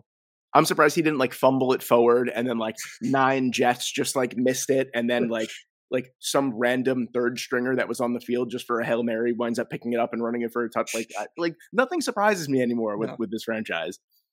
And just really like anytime that there's like my favorite thing recently was when the Jets played the Vikings. I don't know if it was last year or two years ago. The um someone got was- it was injured. last year. Yeah, Patrick Peterson got injured, and Troy Hill, I think, was the corner that came in. So naturally, what do you do when you're an offense and a good boundary corner goes out with injury? You know, you go after the replacement because he's cold. You know what I'm saying? He might be a little nervous. It was his first. It was his first NFL snap, Dan. His first NFL snap. Downfield interception. I knew it immediately as soon as they targeted him. I'm like, that's getting picked. Like, there's no way that it doesn't. Like, uh, it's just nothing surprises me anymore. That game, that game, by the way, maybe the worst red zone performance I've seen in my lifetime. They had so I- many opportunities. I vividly remember that one. Yeah, they were in it like the whole way because Greg Zuerlein kept making field goals from from inside. You know, it was all in the red zone, so they, they were all easy. They were all inside 38 yards. They it was it was quite possibly the worst display of re, of a red zone offense I have seen in my life. At least they scored some points that day, though. Like They now, because they kept getting it. there. for is points. like they kept getting it to the red zone, but you know, you gotta. I mean, better than what they're doing right now. So there's that. But the Vikings defense is also horrendous last year. I also think that if the Jets score 21 points tomorrow, I'm fully confident in the fact that it's coming from seven field goals from Greg Zuerlein. Yeah. Or Like, yeah, not- or that, or you could def. I mean, the reason why I picked the Jets is like you could absolutely see this being the game where Desmond Ridder is just awful. I mean, he's much Yeah. better Yeah. at home than on the road, so that's one thing. But also, like, not to get too far into it, I know we're not making our predictions here, but the the the reason why I was really low on the Jets against the Bills and Dolphins, uh, especially, is that the defense has been starting to look uh, tired. You like know, last year. which which which which I don't blame them. I mean, they look not only do they look overworked, but they look deflated because how Yeah. many you know it's like how many times can we keep getting the ball back in the offense's hands and then getting nothing out of it? Uh, you know, it happens to almost every team that has a great defense and, and not a good offense. Is that they, it just run they run out of gas.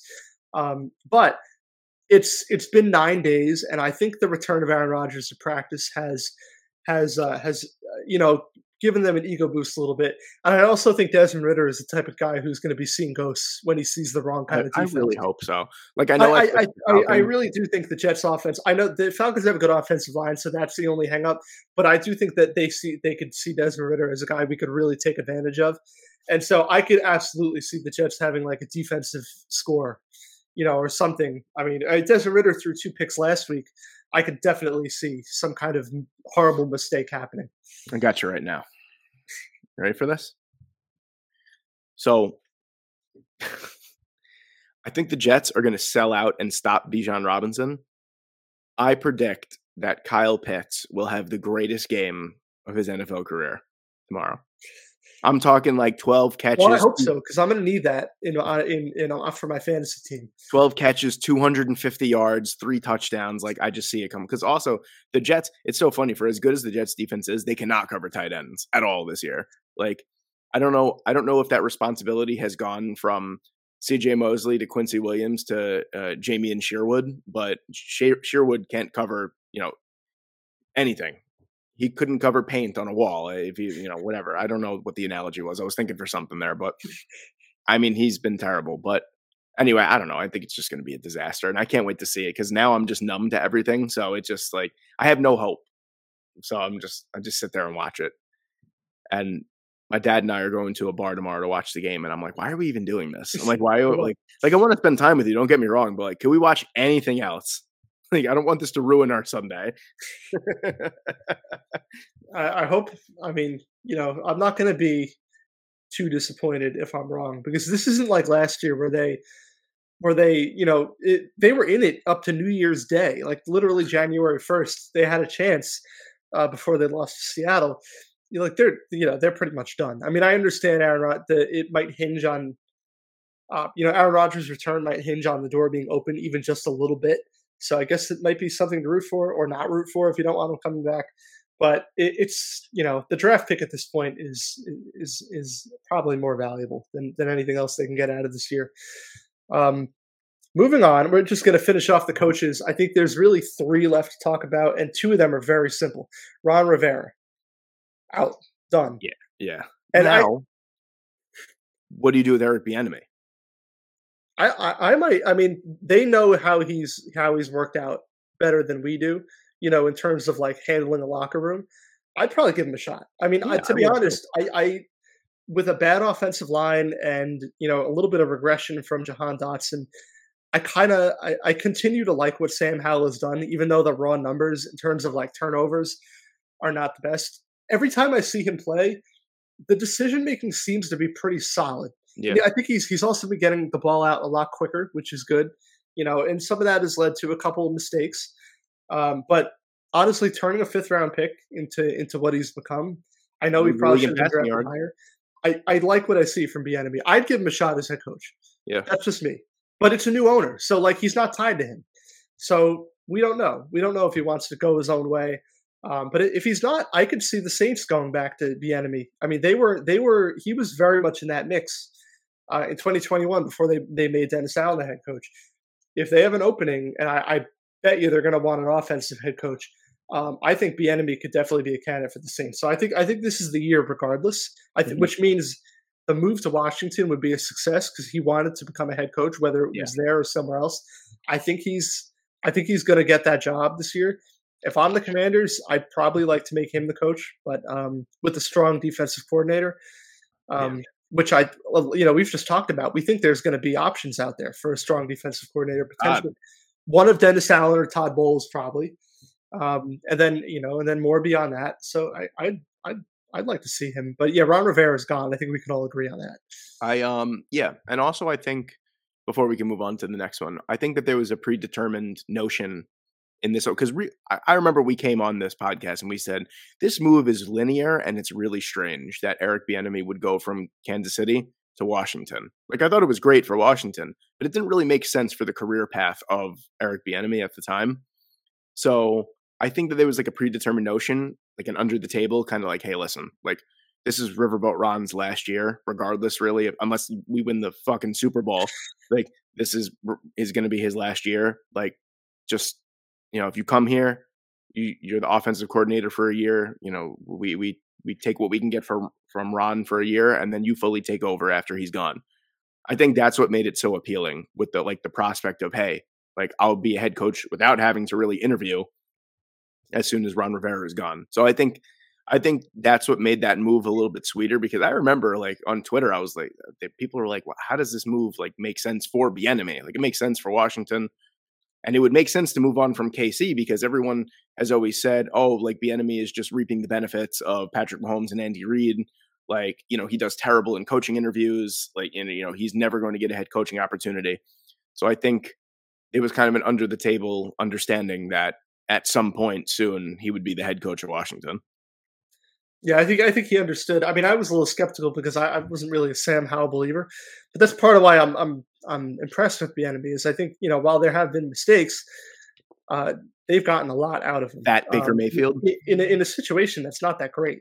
Yeah. With you know with the offensive line, I know most of the sack issues are him holding on to the ball, but it's also to, to his credit that he's kind of gotten over that a little bit. I mean, he's a tough son of a gun, man. He really yeah, takes two or, two or three sacks a game now is like a world better than what he was doing before. Yeah. It was like six a game, and you can tell. You even in the Cowboys game, I know ten points they scored, but you watch it and like he's getting the ball out. They're moving down the field. It was more like they just they were just terrible on fourth down. Like it wasn't a, it wasn't a real ten point performance. Uh, I thought he played pretty okay. So um, I, I'd, I, I'd like to see Bieniemy get that shot, whether it's in Washington or New Orleans or somewhere else, and I think he will. But I, th- I do know I am pretty confident that Ron Rivera is done. Yeah. Um, and then I think Matt Eberflus is another where he's probably gone. I know the win the other day is is nice. They also didn't score a touchdown, and he's an offensive.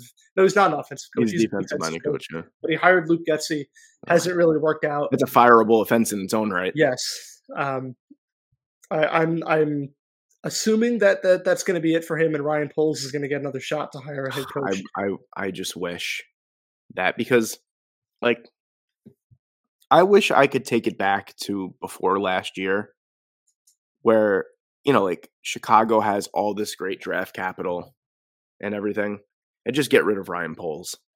Like I like I mean the the trade personally for me any other year that number 32 overall pick would have been a first rounder. You traded number 32 overall as a second rounder for Chase Claypool. He's in Miami right now. And granted, the second rounder for Montez Sweat, especially with the extension, is that's a good play. I mean, Yeah. he's he's he's been already making an impact. He's been fantastic this season, and I knew that, that he was going to make like an impact. When you have a, a, a team like the Bears that generates absolutely no pressure, you add someone like Montez Sweat. You know, Yeah, I was surprised by the reaction to that trade, where people were so down on I loved it. I thought it was great. because because uh, and then when the extension came out, which was literally like five days later, people were like, "Okay, now it makes more sense." Like, what do you think? They were just weren't going to try to re-sign him? Of course they're Yeah. going to.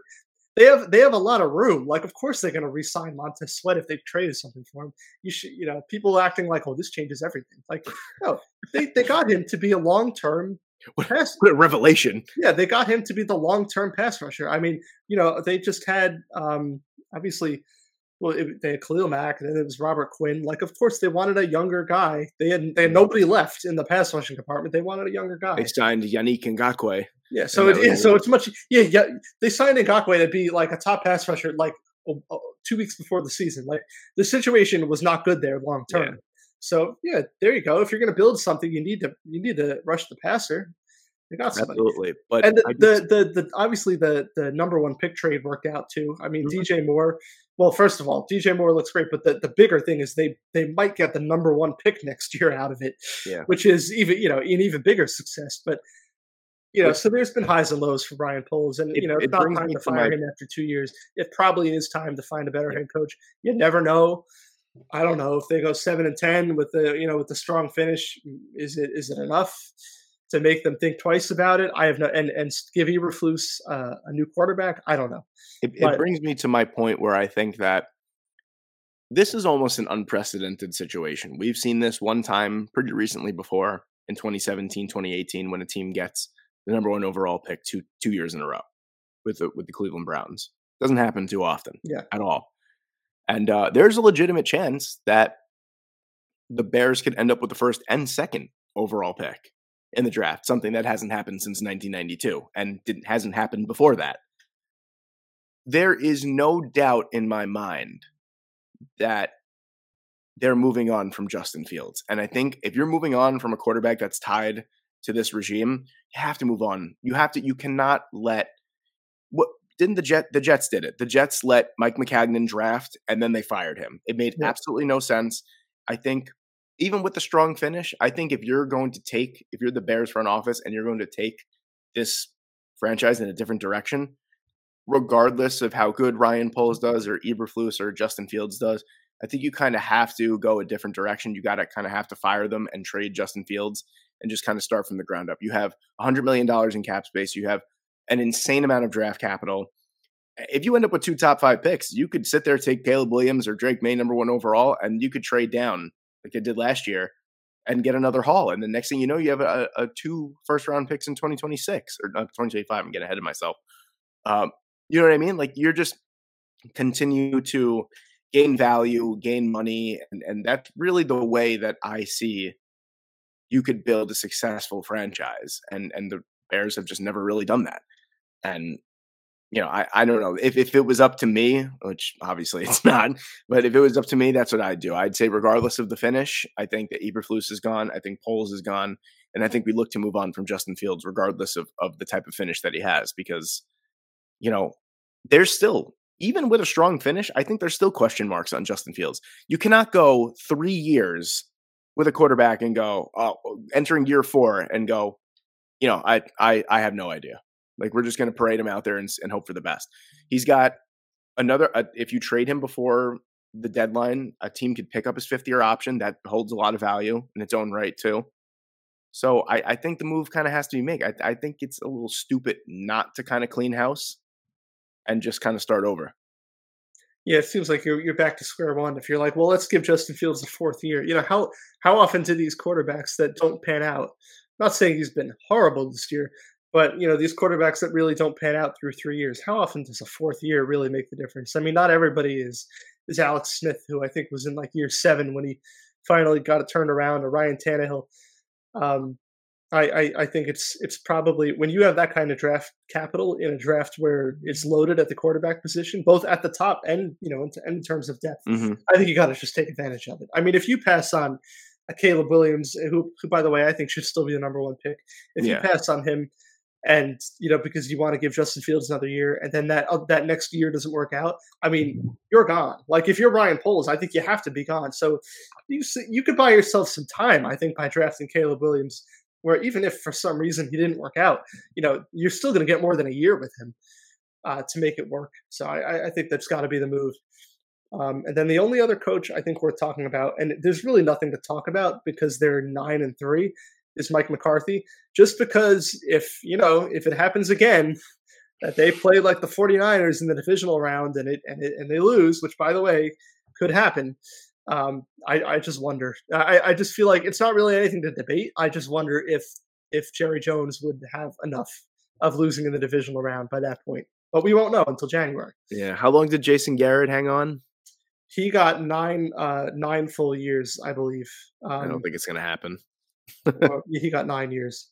I don't know though. I don't know. I mean, because every year after they lose in the playoffs, Jerry Jones, he kind of the last two years he kind of made comments that were like, you know, it, basically showing how how little patience he has with the situation, and he's also eighty one or something. He he can't afford to give you know to wait six more years. He's not going to be around. Um, yeah, sorry to s- say, but he's not. So you know, as owners get older, the patience gets a little thinner because they want to win. Um, I, I just wonder. I mean, I don't. I have no problem with the job Mike McCarthy's done this year. Yeah. But- Especially since he's calling plays too. Right, but you know, if they if they end up going to the divisional round and they lose in San Francisco again, and Dak Prescott throws two interceptions, you know, I don't know. I, I just think I think it's it's worth leaving open that possibility that something can happen. Would they go out and find a coach, or would they just hire Dan Quinn? I have no idea. But but it, it's something. I think it's something to consider until we see them make a conference championship game. Yeah, which I they agree. really sh- they should. They should. I, I agree with you on that We'll one. But, uh, yeah, I want to talk about Nick Sirianni's uh, position. No, I'm just kidding. Definitely not the most punchable face in all of football. well, he did lose to the New York Jets. So, by way of the laws of everything, the Jets are the best team in the NFL. I mean, yeah. Well, Jalen Hurts has lost two games uh, in the last two years in the regular season, and they were to Taylor Heinicke and to Zach Wilson. So, So those are the two best quarterbacks in the NFL. Oh, I guess I guess Mahomes is up there too. I guess uh, whatever. He did beat Hurts in the playoffs, but I mean, I don't make the rules. Yeah, Heinicke and Wilson, Heinicke and Wilson are right up there with them. I I can't even argue with you. I think that's I, I think you're right. But yeah, I think to kind of close out the episode, we come we wanted to talk. We were talking about it before. We want to talk a little bit about the death of the Pac-12. Mhm. Switching gears to college football, I told Dan, Mr. Dan Tracy, that the saddest uh, screen yesterday was the little shot of all the Pac-12 mascots just on the sideline holding each other crying no not really but but yeah uh, it's just like um it feels so weird because this has been like a staple like conference for for like my entire existence as a as a college football fan so like a little it hits home a little bit i mean you get some great football there i mean maybe you know off the top of your head you probably know better than i where is the pac 12 teams dispersing to next year Yeah, the um, Oregon, Washington, USC, and UCLA are going to the Big Ten, which does not have ten. Um, the big 42 Yeah, they're going to have 18. Um, Utah, Arizona State, Arizona, and Colorado are going to the Big 12. Also have, uh, I, I believe it's, it's 16 teams in the Big 12 now that Texas and Oklahoma are leaving. Um, Stanford and Cal are going to the ACC naturally. Why does that make any sense? Don't ask questions. Don't ask questions. Um, we we don't question realignment. Um, and then um, Oregon State and Washington State are staying in the Pac-12 as members of. Well, I mean, I don't know if they're changing the name, but they're going to be part of the Pac-2 for now. The NCAA has a two-year grace period. You have to have eight members a, to have a conference. There's a two-year grace period where you can help re, you can rebuild. So for now, I don't think they're rebuilding, but for now they're existing under that rule. Well, they're Uh, playing chess while the other while the other Right. teams are playing checkers because regardless of how bad you are, now you're both in the conference championship game. That's right. The conference championship game. I'll see you there next year between Oregon State and Washington Okay. State. I, I I'm predicting it. They and they also play each other in the regular season. Um, so they will stay in the in the Pac-12 or whatever it will be called for now. The They have a, a scheduling agreement with the Mountain West, so they will be playing. I believe it's something like seven games with the Mountain West, um, and then the rest of their games will be non-conference games. It's only four more Oh, games so after they'll that. both be twelve and zero, is what you're telling me. No, because because everybody's leaving because uh, you know who wants to be in that situation. So Oregon State lost their head coach Jonathan Smith. They lost uh, DJ Uiagalelei, you know from I'm not even going to pronounce his name. Yeah, you know, I, I just call him him. ukulele. You remember him from Clemson? He's gone. DJ Um, ukulele. Washington State is probably going to lose Cameron Ward, who by the way is going to be playing for some elite program next year, making millions of dollars because he's really good. So you know, a lot of a lot of people don't want to be part of that situation, and then you know they're going to end up probably losing some games to teams like Fresno State and UNLV, who had a And really good year this year. Uh, Air Force had a good year this year, so it's uh, it's going to be uh, interesting. And then the question is going to be: Do they end up merging with the Mountain West in the future? Which is probably going to end up being what it is. Um, but it's a sad situation. I mean, Oregon State had a great a great year. They had a great coach, Jonathan Smith, who who went to Oregon State, and because he saw the ship was sinking, uh, and not because they were losing, just because they were the victims of this, he you know he went to Michigan State, which obviously pays him a lot better. Um, so it's it's a tough situation for both schools. I mean, Washington State. You know, we we're, we're going to talk about. I think we wanted to say some some great Pac-12 moments. Washington State was the author of like all those great Pac-12 moments. The Mike Leach years, Ah, with uh, those passing offenses that you know threw for like 600 yards a game. Um, just some names to throw out there. Connor Halliday was really the first one under Mike Leach, and then it was Luke Falk, who started a couple games for the Jets. Gardner Minshew. Gardner Minshew, Anthony Gordon, who had like a nine, he had a nine touchdown game uh, against UCLA. Somebody tweeted last night, like, "All right, like drop your favorite Pac-12 moments," and I put the um the scoring summary for a game between Oklahoma, uh, between UCLA and Washington State in 2019, where Anthony Gordon threw for nine touchdowns, and there were let me count them up. How many scoring plays? One, two, three, four, five, six, seven, eight. That's the first half. 9, 10, 11, 12, 13, 14, 15, 16, 17, 18, 19. What was the final score? It was uh, 67 63 UCLA.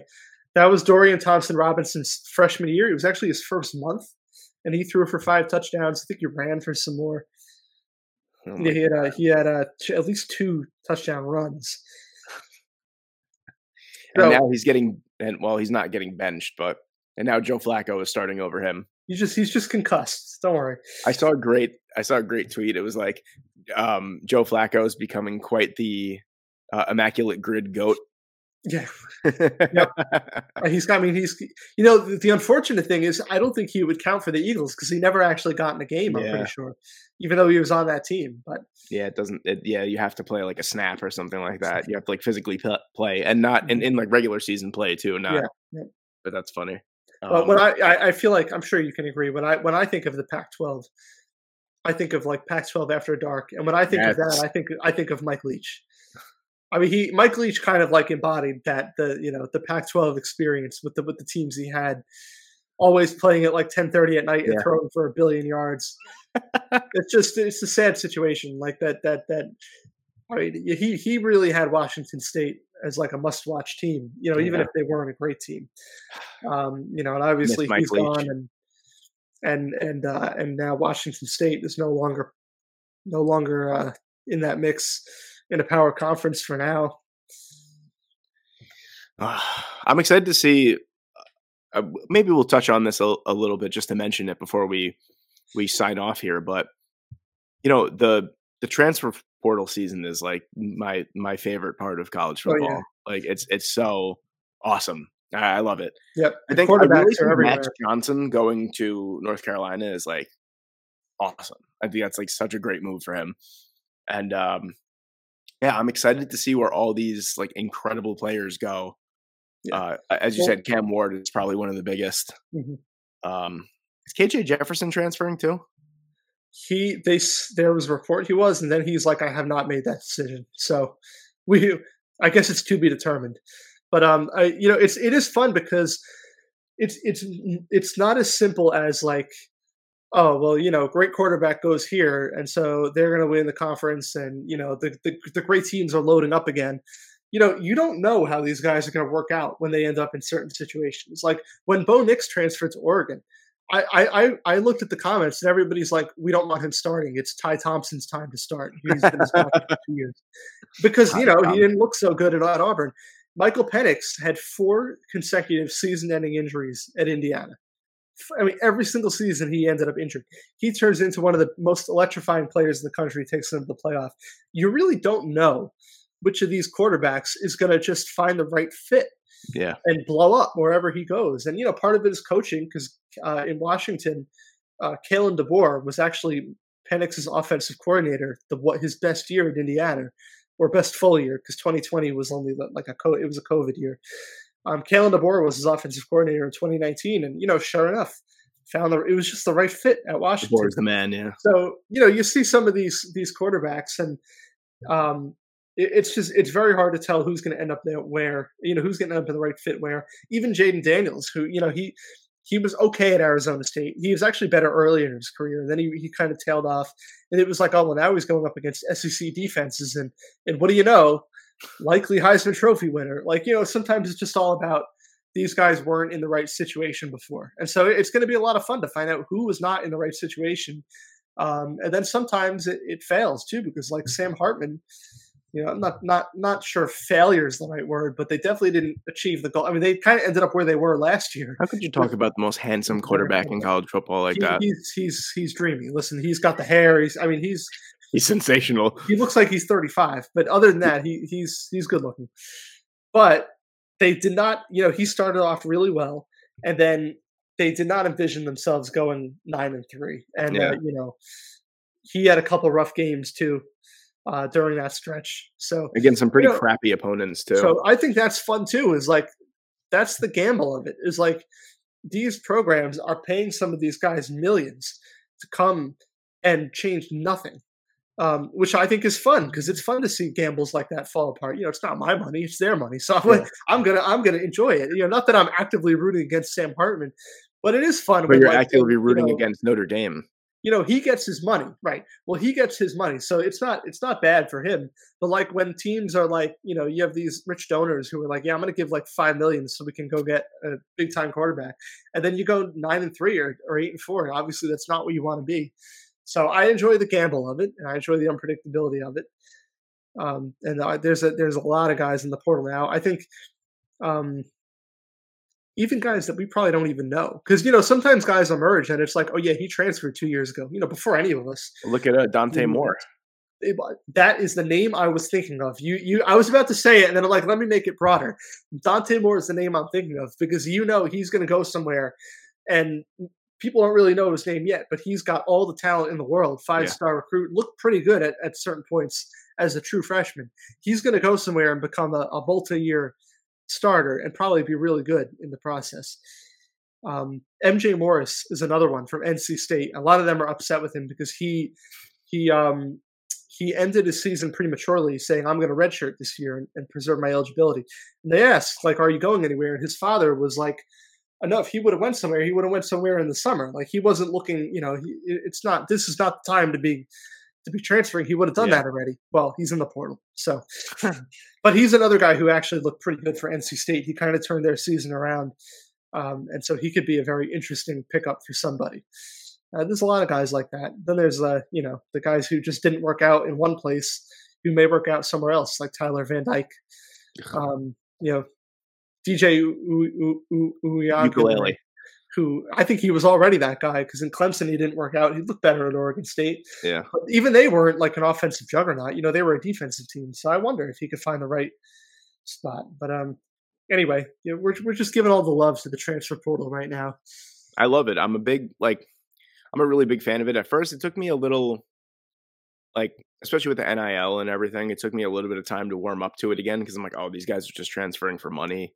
Yeah. And all that kind of stuff. Like they're wasting their talent in college where they mm-hmm. could be, you know, going to the NFL, some of these guys. But you know, I respect it definitely because listen, these guys got to get their money because tomorrow's not guaranteed when it comes to you know sport careers. I get it if someone's offering you freaking five million dollars to play here, whatever it may be. That's life changing money, man. I don't care who you are. You know, that's you know, no matter how you have your priorities. That's listen. If someone offered me five million dollars right now to go play college football, I'd certainly do it. So I don't know how well I'll do, but I'll certainly do it. Yeah, you you better you better hope there's like an injury guarantee in there, or if, if you get Yeah, I know, need some, the first game, you contract insurance on that one, just so I Yeah. could like, pretend to pull my like I could just tear everything in my knee on the first snap and be like, "Oh, just pay me up front." Yeah. I think we'll uh, I think we'll close it out by mentioning speaking of uh, transfers because all three of them are transfers. The Heisman race uh, between Bo Nix and Jayden Daniels and Michael Penix, where um, most of the year Penix looked like the favorite, and then Bo Nix took over, and now it, it sure looks like Jayden Daniels is going to win it. Um, kind of back into it a little bit after Bo Nix.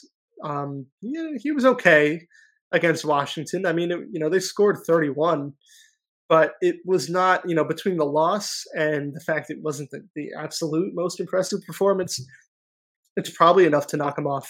Yeah. Uh, off that pedestal. I, I- let me say I- before anything, I think this is going to be a fascinating vote. Every year, nobody cares about the vote total. It's like it's more like um, you know, when the vote total comes out, it's like, oh well, who you know who got some uh, some down ballot votes, you know, who who finished third and fourth or whatever. Usually, it's pretty clear that the the winner is going to win by a lot. Yeah. I'm I'm I'm curious here, and I do wonder if anybody's put their ballot in already. I hope they didn't because that wouldn't make any sense. But um, I, I'm I'm very interested to see how close it ends up being between the three of them, and it's possible Penix is number two instead of number three after last night. Um, I'm not fully. Let me just say, I'm not fully on board with the idea of Jayden Daniels being the Heisman. I don't hate it, but I don't love it either. And you know, part of that is I'm not somebody who believes you got to go like 11 and one to win the Heisman. You know, Yeah. if Lamar Jackson lost in 2016, it would have been a travesty. Christian McCaffrey had a great case to win it. You know, when they when they had a couple losses at Stanford, obviously he didn't. Um, RG3 won it with three losses. I think Manziel won it with a couple losses. I, I think it's good that the Heisman will go to somebody who's not in the playoff for the second year in a row. But at, at the same time, you, I feel like you have to win one meaningful game, and he really didn't. I mean, th- like th- there really wasn't a, a meaningful game where he won. Like the, let me pull up their schedule here. I, I put up the stat a few days ago that 33% of his touchdowns um, came against Grambling State, referenced earlier in this in this episode. Grambling State, um, Army, and Georgia State. You know, like he really heavily. I, I hate to say it this way, but he stat padded against Yeah. Georgia State. He had th- he had eight touchdowns, and sure enough, like it's going to work out for him because those are going to reflect well on him. Um, thirty-three percent of his touchdowns against Grambling State, Army, Georgia State. So they play Florida State week one. Um, they lose. Honestly, not his greatest game. He had 346 touchdown, uh, 346 yards. Touchdown. He loses. Yeah, I'm on board with the Heisman if he gets 346 touchdowns. He had a, tou- a, a touchdown and, and an interception. He only ran for 64 yards. Didn't didn't have a touchdown on the ground. They lost by 21. Um, this Ole Miss, you know, okay, that one not his fault. They scored 49. I don't want to hear anything about that being his fault. It also was not like a pivotal game for him. Um, and then they go and play Alabama, and you know he looks really good early on, mostly on the ground. wasn't wasn't dominating through the air, although he, him and Malik Nabers did have a good connection early on. Um, he was concussed early in the fourth quarter, had to come out. He actually came back in and then came out. Um, 219 yards through the air, but he did have 163 and a touchdown on the ground. Again, o- only only 28 points. Um, at the time he came out, I believe they were losing. I think it was 35, uh, 28. They never scored again. Um, you know, I don't know. I mean, it's it's. I see some people saying like, "Oh well, Bo Nix can't win because he never had a Heisman moment." Um, it's this award is not about moments. It's Mhm. about the body of work. Yeah, you I were think at the adamant about that the other day. I saw, I saw it on your Yeah. um Yeah, on your your rankings. people people get into like I actually really enjoy the Heisman debates because I feel like some people are actually I like the nuance of the Heisman debate. Like you can talk about moments versus like you know big games versus total stats versus strength of schedule Yeah. wins. You know, there's they're actually that's why I enjoy the Heisman rankings so much, and I do them like I've done them for ten years now because I feel like there really is a ton that can go into it. But I I I'm not sure there's I, I don't care about Heisman moment, but I'm not sure there's a game on the schedule where you could say like that's his Heisman game. Like, is it is it the Georgia State game that is like his Heisman game? I mean, other than that, the best performance may be against Ole Miss, where or or you know or no, I take that back. Florida. He had a great performance against Florida. He had Well, uh, Florida is not the powerhouse that 234 they were. But Florida, like, it's the best performance he had this year. It's not a good team he was going up against, Yeah. especially at home. Um, look, I, I don't, I don't really have a huge problem with him winning. I just, I don't know if my vote would be for him. but at the same time, I don't know if it would be for Penix or for Bo Nix. I mean, Bo Nix was so dominant. I, I know, I who know you would- I know who you would vote for. Ollie Gordon. Ollie Gordon. He he should be in New York as a as a Heisman finalist. There, it should be. Well, we'll see what happens today. I mean, even if even in a loss against Texas, if he if he goes off and he's up to like seventeen fifty on the ground with like twenty two touchdowns, I think he should be a Heisman finalist, not a winner. I think he should be a fourth place finisher. Um, but i- you know, if like if it's Marvin, if he has a big game today and Marvin Harrison Jr. is a finalist over him, I don't get it. I, I think Malik Nabers should be a finalist over. I think Marvin Malik Harrison Nabers Jr. and Troy Franklin should be above Yeah. Marvin Harrison Jr. Yeah, or or even I think Odunze has been just as good as Franklin too. Mhm. Um, I, I think Malik Nabers. You know, I, I somebody said in the comments, which now you might have seen on the Heisman post. I see um, everything. Don't worry. it was like um you know well how can how can marvin harrison's like the only one who like doesn't have a quarterback which you, know, you could debate that but Sixth best I- quarterback rating in the country. in We'll say one way otherwise. in one way i'll that's why marvin harrison is there over odunze and troy franklin and because he is not in a high flying offense and when you look at him with the eye test he is transforming that offense like he against penn state he totally bailed them out Yeah. He- he's that good of a receiver is that he can bail out questionable quarterback play and he's not in the same kind of high flying offense that malik nabers is in and and franklin and and odunze um, but I put I, I had to put Nabers over him, even though I don't think he'll finish over him, because the production gap is just so big. I mean, Yeah. Nabers is going out there every week and putting up like 170 yards in the touchdown. It, it, there, I, I don't see a comparison between him and Marvin Harrison Jr. So I, I think Marvin Harrison might get a sympathy invite to New York, just for being. They sometimes they invite guys because their brand, like Stetson Bennett, should not have been there last year, and Jabrill Pepper should not have been there the year he was there with Michigan. That's that's how I feel about it. But I think Marvin Harrison is going to be that guy this year. If if I had a choice, I think the finalists should only be those three: Penix, Nix, and Jayden Daniels. They have been such a class above Yeah. the rest. If Ollie Gordon really like wins a Big Twelve title today, I, If he wins the Big 12 title and runs for 300 yards, Yeah, you which he probably will have to for them to win. Yeah. I'd probably I'd probably put him in there, but I don't I don't think that's going to happen. But I would. I mean, I think he should be top six. Um, Well, we will see at 12 o'clock, we will see. which is less than an hour at the time of recording, which is less than an hour Yeah. away. So this is beautiful Well, don't worry. We're yeah, we're about to wrap up and then go know- right into football. in a in a way, I I love the fact that I feel like crap today because now I just have an excuse to do absolutely nothing all day and watch football. So like There you go. you know, yeah, just despite the fact that I haven't eaten anything in 26 hours, No, I- maybe. I, need that diet. um you know oh no it's not by choice dan it's, it's by necessity uh but yeah like I, i'm i'm chilling right now this is great but I'll be working for most of it, starting at uh, starting at three thirty. oh sorry to hear that well, well, but working with it, so you know. yeah that's like my i that's like my dream like you, Yeah. it's like like the best part is too like you know my fiance puts up with a lot i watch a lot of sports i do uh, not as much as I used to, because I don't think that she'd be my fiance if I watched as much, as much sports as I used to. But she puts up with a lot. Sometimes she's like, "Can we per- turn something else on, on, please?" You know what I'd like to say sometimes? Be like, "Babe, I'm working right now. While I have to watch this game." Like that oh, would be like the the built-in excuse. Yeah, Yeah, that would be like the best. Where it's just like, I'm sorry, like I, my hands are tied here. Can't you know? Can't do anything.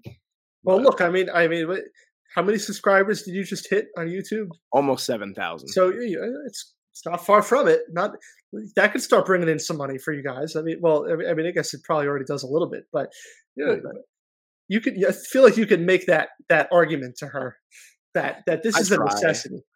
I try, but the problem is that like I, I do work hard at my job, but I do get a lot of downtime as well. So like I do most of my like player evaluations and stuff while I'm sitting in my truck waiting to That, do that's something. when you're. That's when you're angrily tweeting at NFL Rookie Watch. Oh, dude, I'm telling you, I have my phone. It doesn't matter what's going on at work. My phone is in my pocket 100% of the time because I just want to be able to see that X pop up. You're waiting on that NFL Rookie Watch. notification from from NFL Rookie Watch. I don't dude and you. i'm i'm pretty quick with it too like i will be i'll be like one of the top three replies like in terms of time like i'm usually one or two sometimes i'll miss if i miss it by like five minutes i don't even bother because i'm like all right no one's gonna see it but dan's not gonna see it rather um But yeah, every time you see NFL Rookie Watch, on know how, like- just like- know it's me. like the the the the rare semi political moment on this podcast when Trump was on Twitter. They, there would be like the same people in his replies all the time, like calling him out, and they call them like the Trump reply guys. You are the NFL Rookie Watch reply guy. I am. You go to his tweet, we expect to see you there, and we Yep. expect it to be fully negative. Oh yeah, hundred percent. But I come up with some good ones though. It's not just like I see the same people every once in a while, like tweeting at him, and it's just like you suck. It's like that's not gonna get. Listen, he does, but that's not gonna get anyone talking. You know no, what I mean? you, gotta, You you, gotta- you, you know what you're doing. You you know the Yeah. Twitter game. You know how to how to yeah. how to drum up some uh, some engagement there. I will say I am an I'm, I'm an engagement fiend for the most part, but I've I've calmed down a little bit recently because I'm getting burned out already, dude. I've been I've done so many player evaluations. I just released Kool Aid McKinstry, who has the greatest n- nickname in college ever. Uh, Yes. Kool Aid is fantastic. I actually, full transparency, I was a little nervous because if you saw the thumbnail that I have for the video, I put I put a transparent picture of the Kool Aid Man behind him, and you know it's not. It is not what you would think it is initially, and a lot of people know that. But there's always that one guy that's like, "What?" It's like, are you calling him this because of that? You know what I mean? It's just like There yeah, there is always somebody. I was a little nervous. I even asked for a couple people's opinions. I was like, "Do you think that this is, uh, you know, of the racial uh, undertones, or is, it, or is this okay?" Like, but no, it's it's. No, it's literally it's literally his name. I mean, I know, but like you never know. Like, see, that's that's the society Yeah, that we live if in. threw- no, I, I get you. If you, I mean, if you threw it behind like Marvin Harrison Jr., you know, people would people would That would start. be- oh, oh, you mean Maserati Marv? The worst nickname ever. thank, God they didn't make the Big Ten championship because you know we'd be hearing that tonight from Gus Johnson. By the way, how hilarious is it that Iowa had literally the worst offense in the FBS, and they're in the the the championship Listen, game? Iowa Iowa winning tonight would It's be, gonna be the, the single most hilarious thing that's happened in this calendar year. And I'm not even talking sports. I'm talking everything. Imagine if they dropped fifty on Michigan. today. However they however it happens, if they managed to do it, would would be the most hilarious thing. yeah. It would be one of the most hilarious things if they if they had it a game into the fourth quarter. I I mean, it would be there. I mean, I don't even want to know what their first half over under is. I know for a while it was like near zero. Oh my god. Let me let me see if I can dig that up It's real so quick. bad. They're like, I think if I re- if I recall correctly, I was looking at the rankings and they were dead last at like nine point two points per game or something like that. It was like utterly egregious. For some reason, for me, it only has first half total for the game for the both teams. Um, yeah, that that. Just looking at like how you could bet on the correct scores, and the top options are like Iowa 10-7, Iowa 13-10, Iowa 14-13. Not because they have the best odds, but because they want you to pick those at like plus twenty four thousand. I I honestly would That's hilarious. imagine imagine being like, all right, babe, I don't gotta I don't gotta work anymore. I just I just hit this sweet bet that Iowa's gonna beat uh, Michigan 12-8, You know, for pl- for plus eighty six thousand. Should we put Iowa in the playoff if that happens? I think uh, they honestly should should get recognition for it. They legitimately would if they didn't if there wasn't like a blown call in they had a loss to Minnesota where they had like a kick return or punt return, whatever it was, wiped off the board by like just a ridiculous call. And they would have won the game if not for that. So they should Oh, be they don't score on offense. they should be have eleven and one going in here. Yeah, we know nobody else is scoring in that game, so we should, they, they should be eleven and one going in here. But so funny. that's all right. I- I wish Cooper DeJean was playing because I honestly think that I would feel so much better about Iowa actually winning if he was playing. But that's all right. Dude, I mean, like, well, you probably know this, and a lot of people know this. Like, DeJean is going to come out as a safety. Like, he's not going to play mm-hmm. corner. He's not going to play boundary corner at the NFL level, but he could get some reps at slot. And I got to be honest with you. Having back to back years with a white cornerback getting drafted both out of Iowa. Bo- both out of Iowa kind of makes me feel a little cool there. You know what I'm saying? It's, Riley it's okay Moss to, it's okay to feel a little proud. Yeah, I am a little proud. I mean, sometimes in the NBA, when the occasional white guy, you know, well, they're usually European. It's never. well, that, well, that's that's why I said occasional because honestly, the European white guys have taken over the league. I mean, well, I mean, just have you, you know, did you see the NBA finals? Like, I mean, the- best player in the world is this big Serbian guy. He is the like. All right, this will be the last thing because now we're just going crazy. But I love just watching Jokic, and the only reason why is because he just he treats the NFL like it's a nine to five desk job. Like he he's, doesn't. he's he's one of my favorite athletes of all time. Yeah, like, I'm, I'm really- not I'm not kidding when I say that. It, it's not even because he's fat. It's it's like no, but like the story. I mean, not to get not to get too deep after after calling him fat, but like everything about he I, he really is everything about sports that is good because like he is just somebody who is completely completely out of nowhere. Nobody knew who he was. Nobody cared who he was when he was drafted. He doesn't look like he should be any good. He doesn't you know he i mean every every indication is that he should not be an nba superstar and yeah, yet he has the best handles for any big not man only is ever not only not only is he an NBA star, he's he's probably uh, we talked about this in June, but he's one of the most unique players the game has ever seen. I, I really I know the the game is going toward players like him. And you know, we see a few types like Franz Wagner with the Magic, who's like, you know, kind of those do it all kind of big man. We I'm not sure we'll ever see a player like Nikola Jokic. And we're saying that about somebody not who was a number one pick, not who was, you know, a, a Wembanyama type of super prospect, somebody who was completely unknown when he was drafted, completely unknown when he came into the NBA. Um, he actually stayed a year in Europe after he was drafted, completely unknown when he came into the NBA.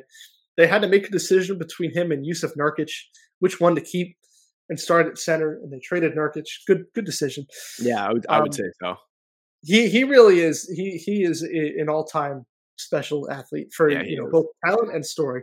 And how now? How did we get? We were just talking about Iowa football, so I don't know how we ended up here. So, we were talking about Iowa football, and now we're talking about Nikola Jokic. Yeah, and I am like giving yeah giving the the the you know You're monologue about why why Nikola over him. Jokic is everything is everything special in the world. Yeah, after calling him fat too. Well, he's a little he's a little large. I mean, there's nothing wrong with that. He's not actually fat. He's NBA fat. What do his horses look like if he rides horses? They got to be like fucking Clydesdales. Yeah, gotta you know he's like it's one thing to be a little large, like but he's like you know he's tall too. I mean, Yeah, I was gonna say he's like that, seven, like, but how much does he weigh? He's got to weigh like in the mid three hundreds, right? Or like, let's, or take, let's take a look. I feel like it's less than that, but yeah, probably. It's probably like maybe two ninety or he's probably like he's sneaky athletic. Um, two eighty four. It says they have him listed seven as. foot two eighty four on a horse. That Yeah, that horse drew the he's, short he's straw. listed at day, man. 6'11", 284. You got to give you got to give that horse the day off after like that. Well, that he's got he's got like eight months off now. Now that Jokic is playing into June every year, you got to give that horse a, a little time off after he's done. But Th those horses were uh, were yeah they were they were loving that that NBA Finals run, but they didn't have to deal with him. it's just like, listen, I just want to get this over with so I can go ride my horses. Like, how could you not respect a man that just doesn't give a shit and, And the just is horses I were like, no, no, no, no, no, no, stay over there. No, no, stay. We want to be, yeah, we want people who are normally sized to, to ride us. Oh my god! Well, as every ASN podcast episode goes, that took an interesting turn towards the end there. I don't even know how I'm going to be able to put six, uh, you know, only six things. Can you on- can you put? Can you do me a favor on the last one? Can you just put? Can you just put Nikola Jokic's horses need a break? That's it. That's no context whatsoever. there you go. All right, so you already filled out one. We know that's Yeah, yeah. just we like, have an, They we, need a break. we have an agreement there. That's all I want to see on the bottom. They need a break, absolutely. But you know, that's the the beauty of this podcast, man. The the extensive knowledge of everything goes into this.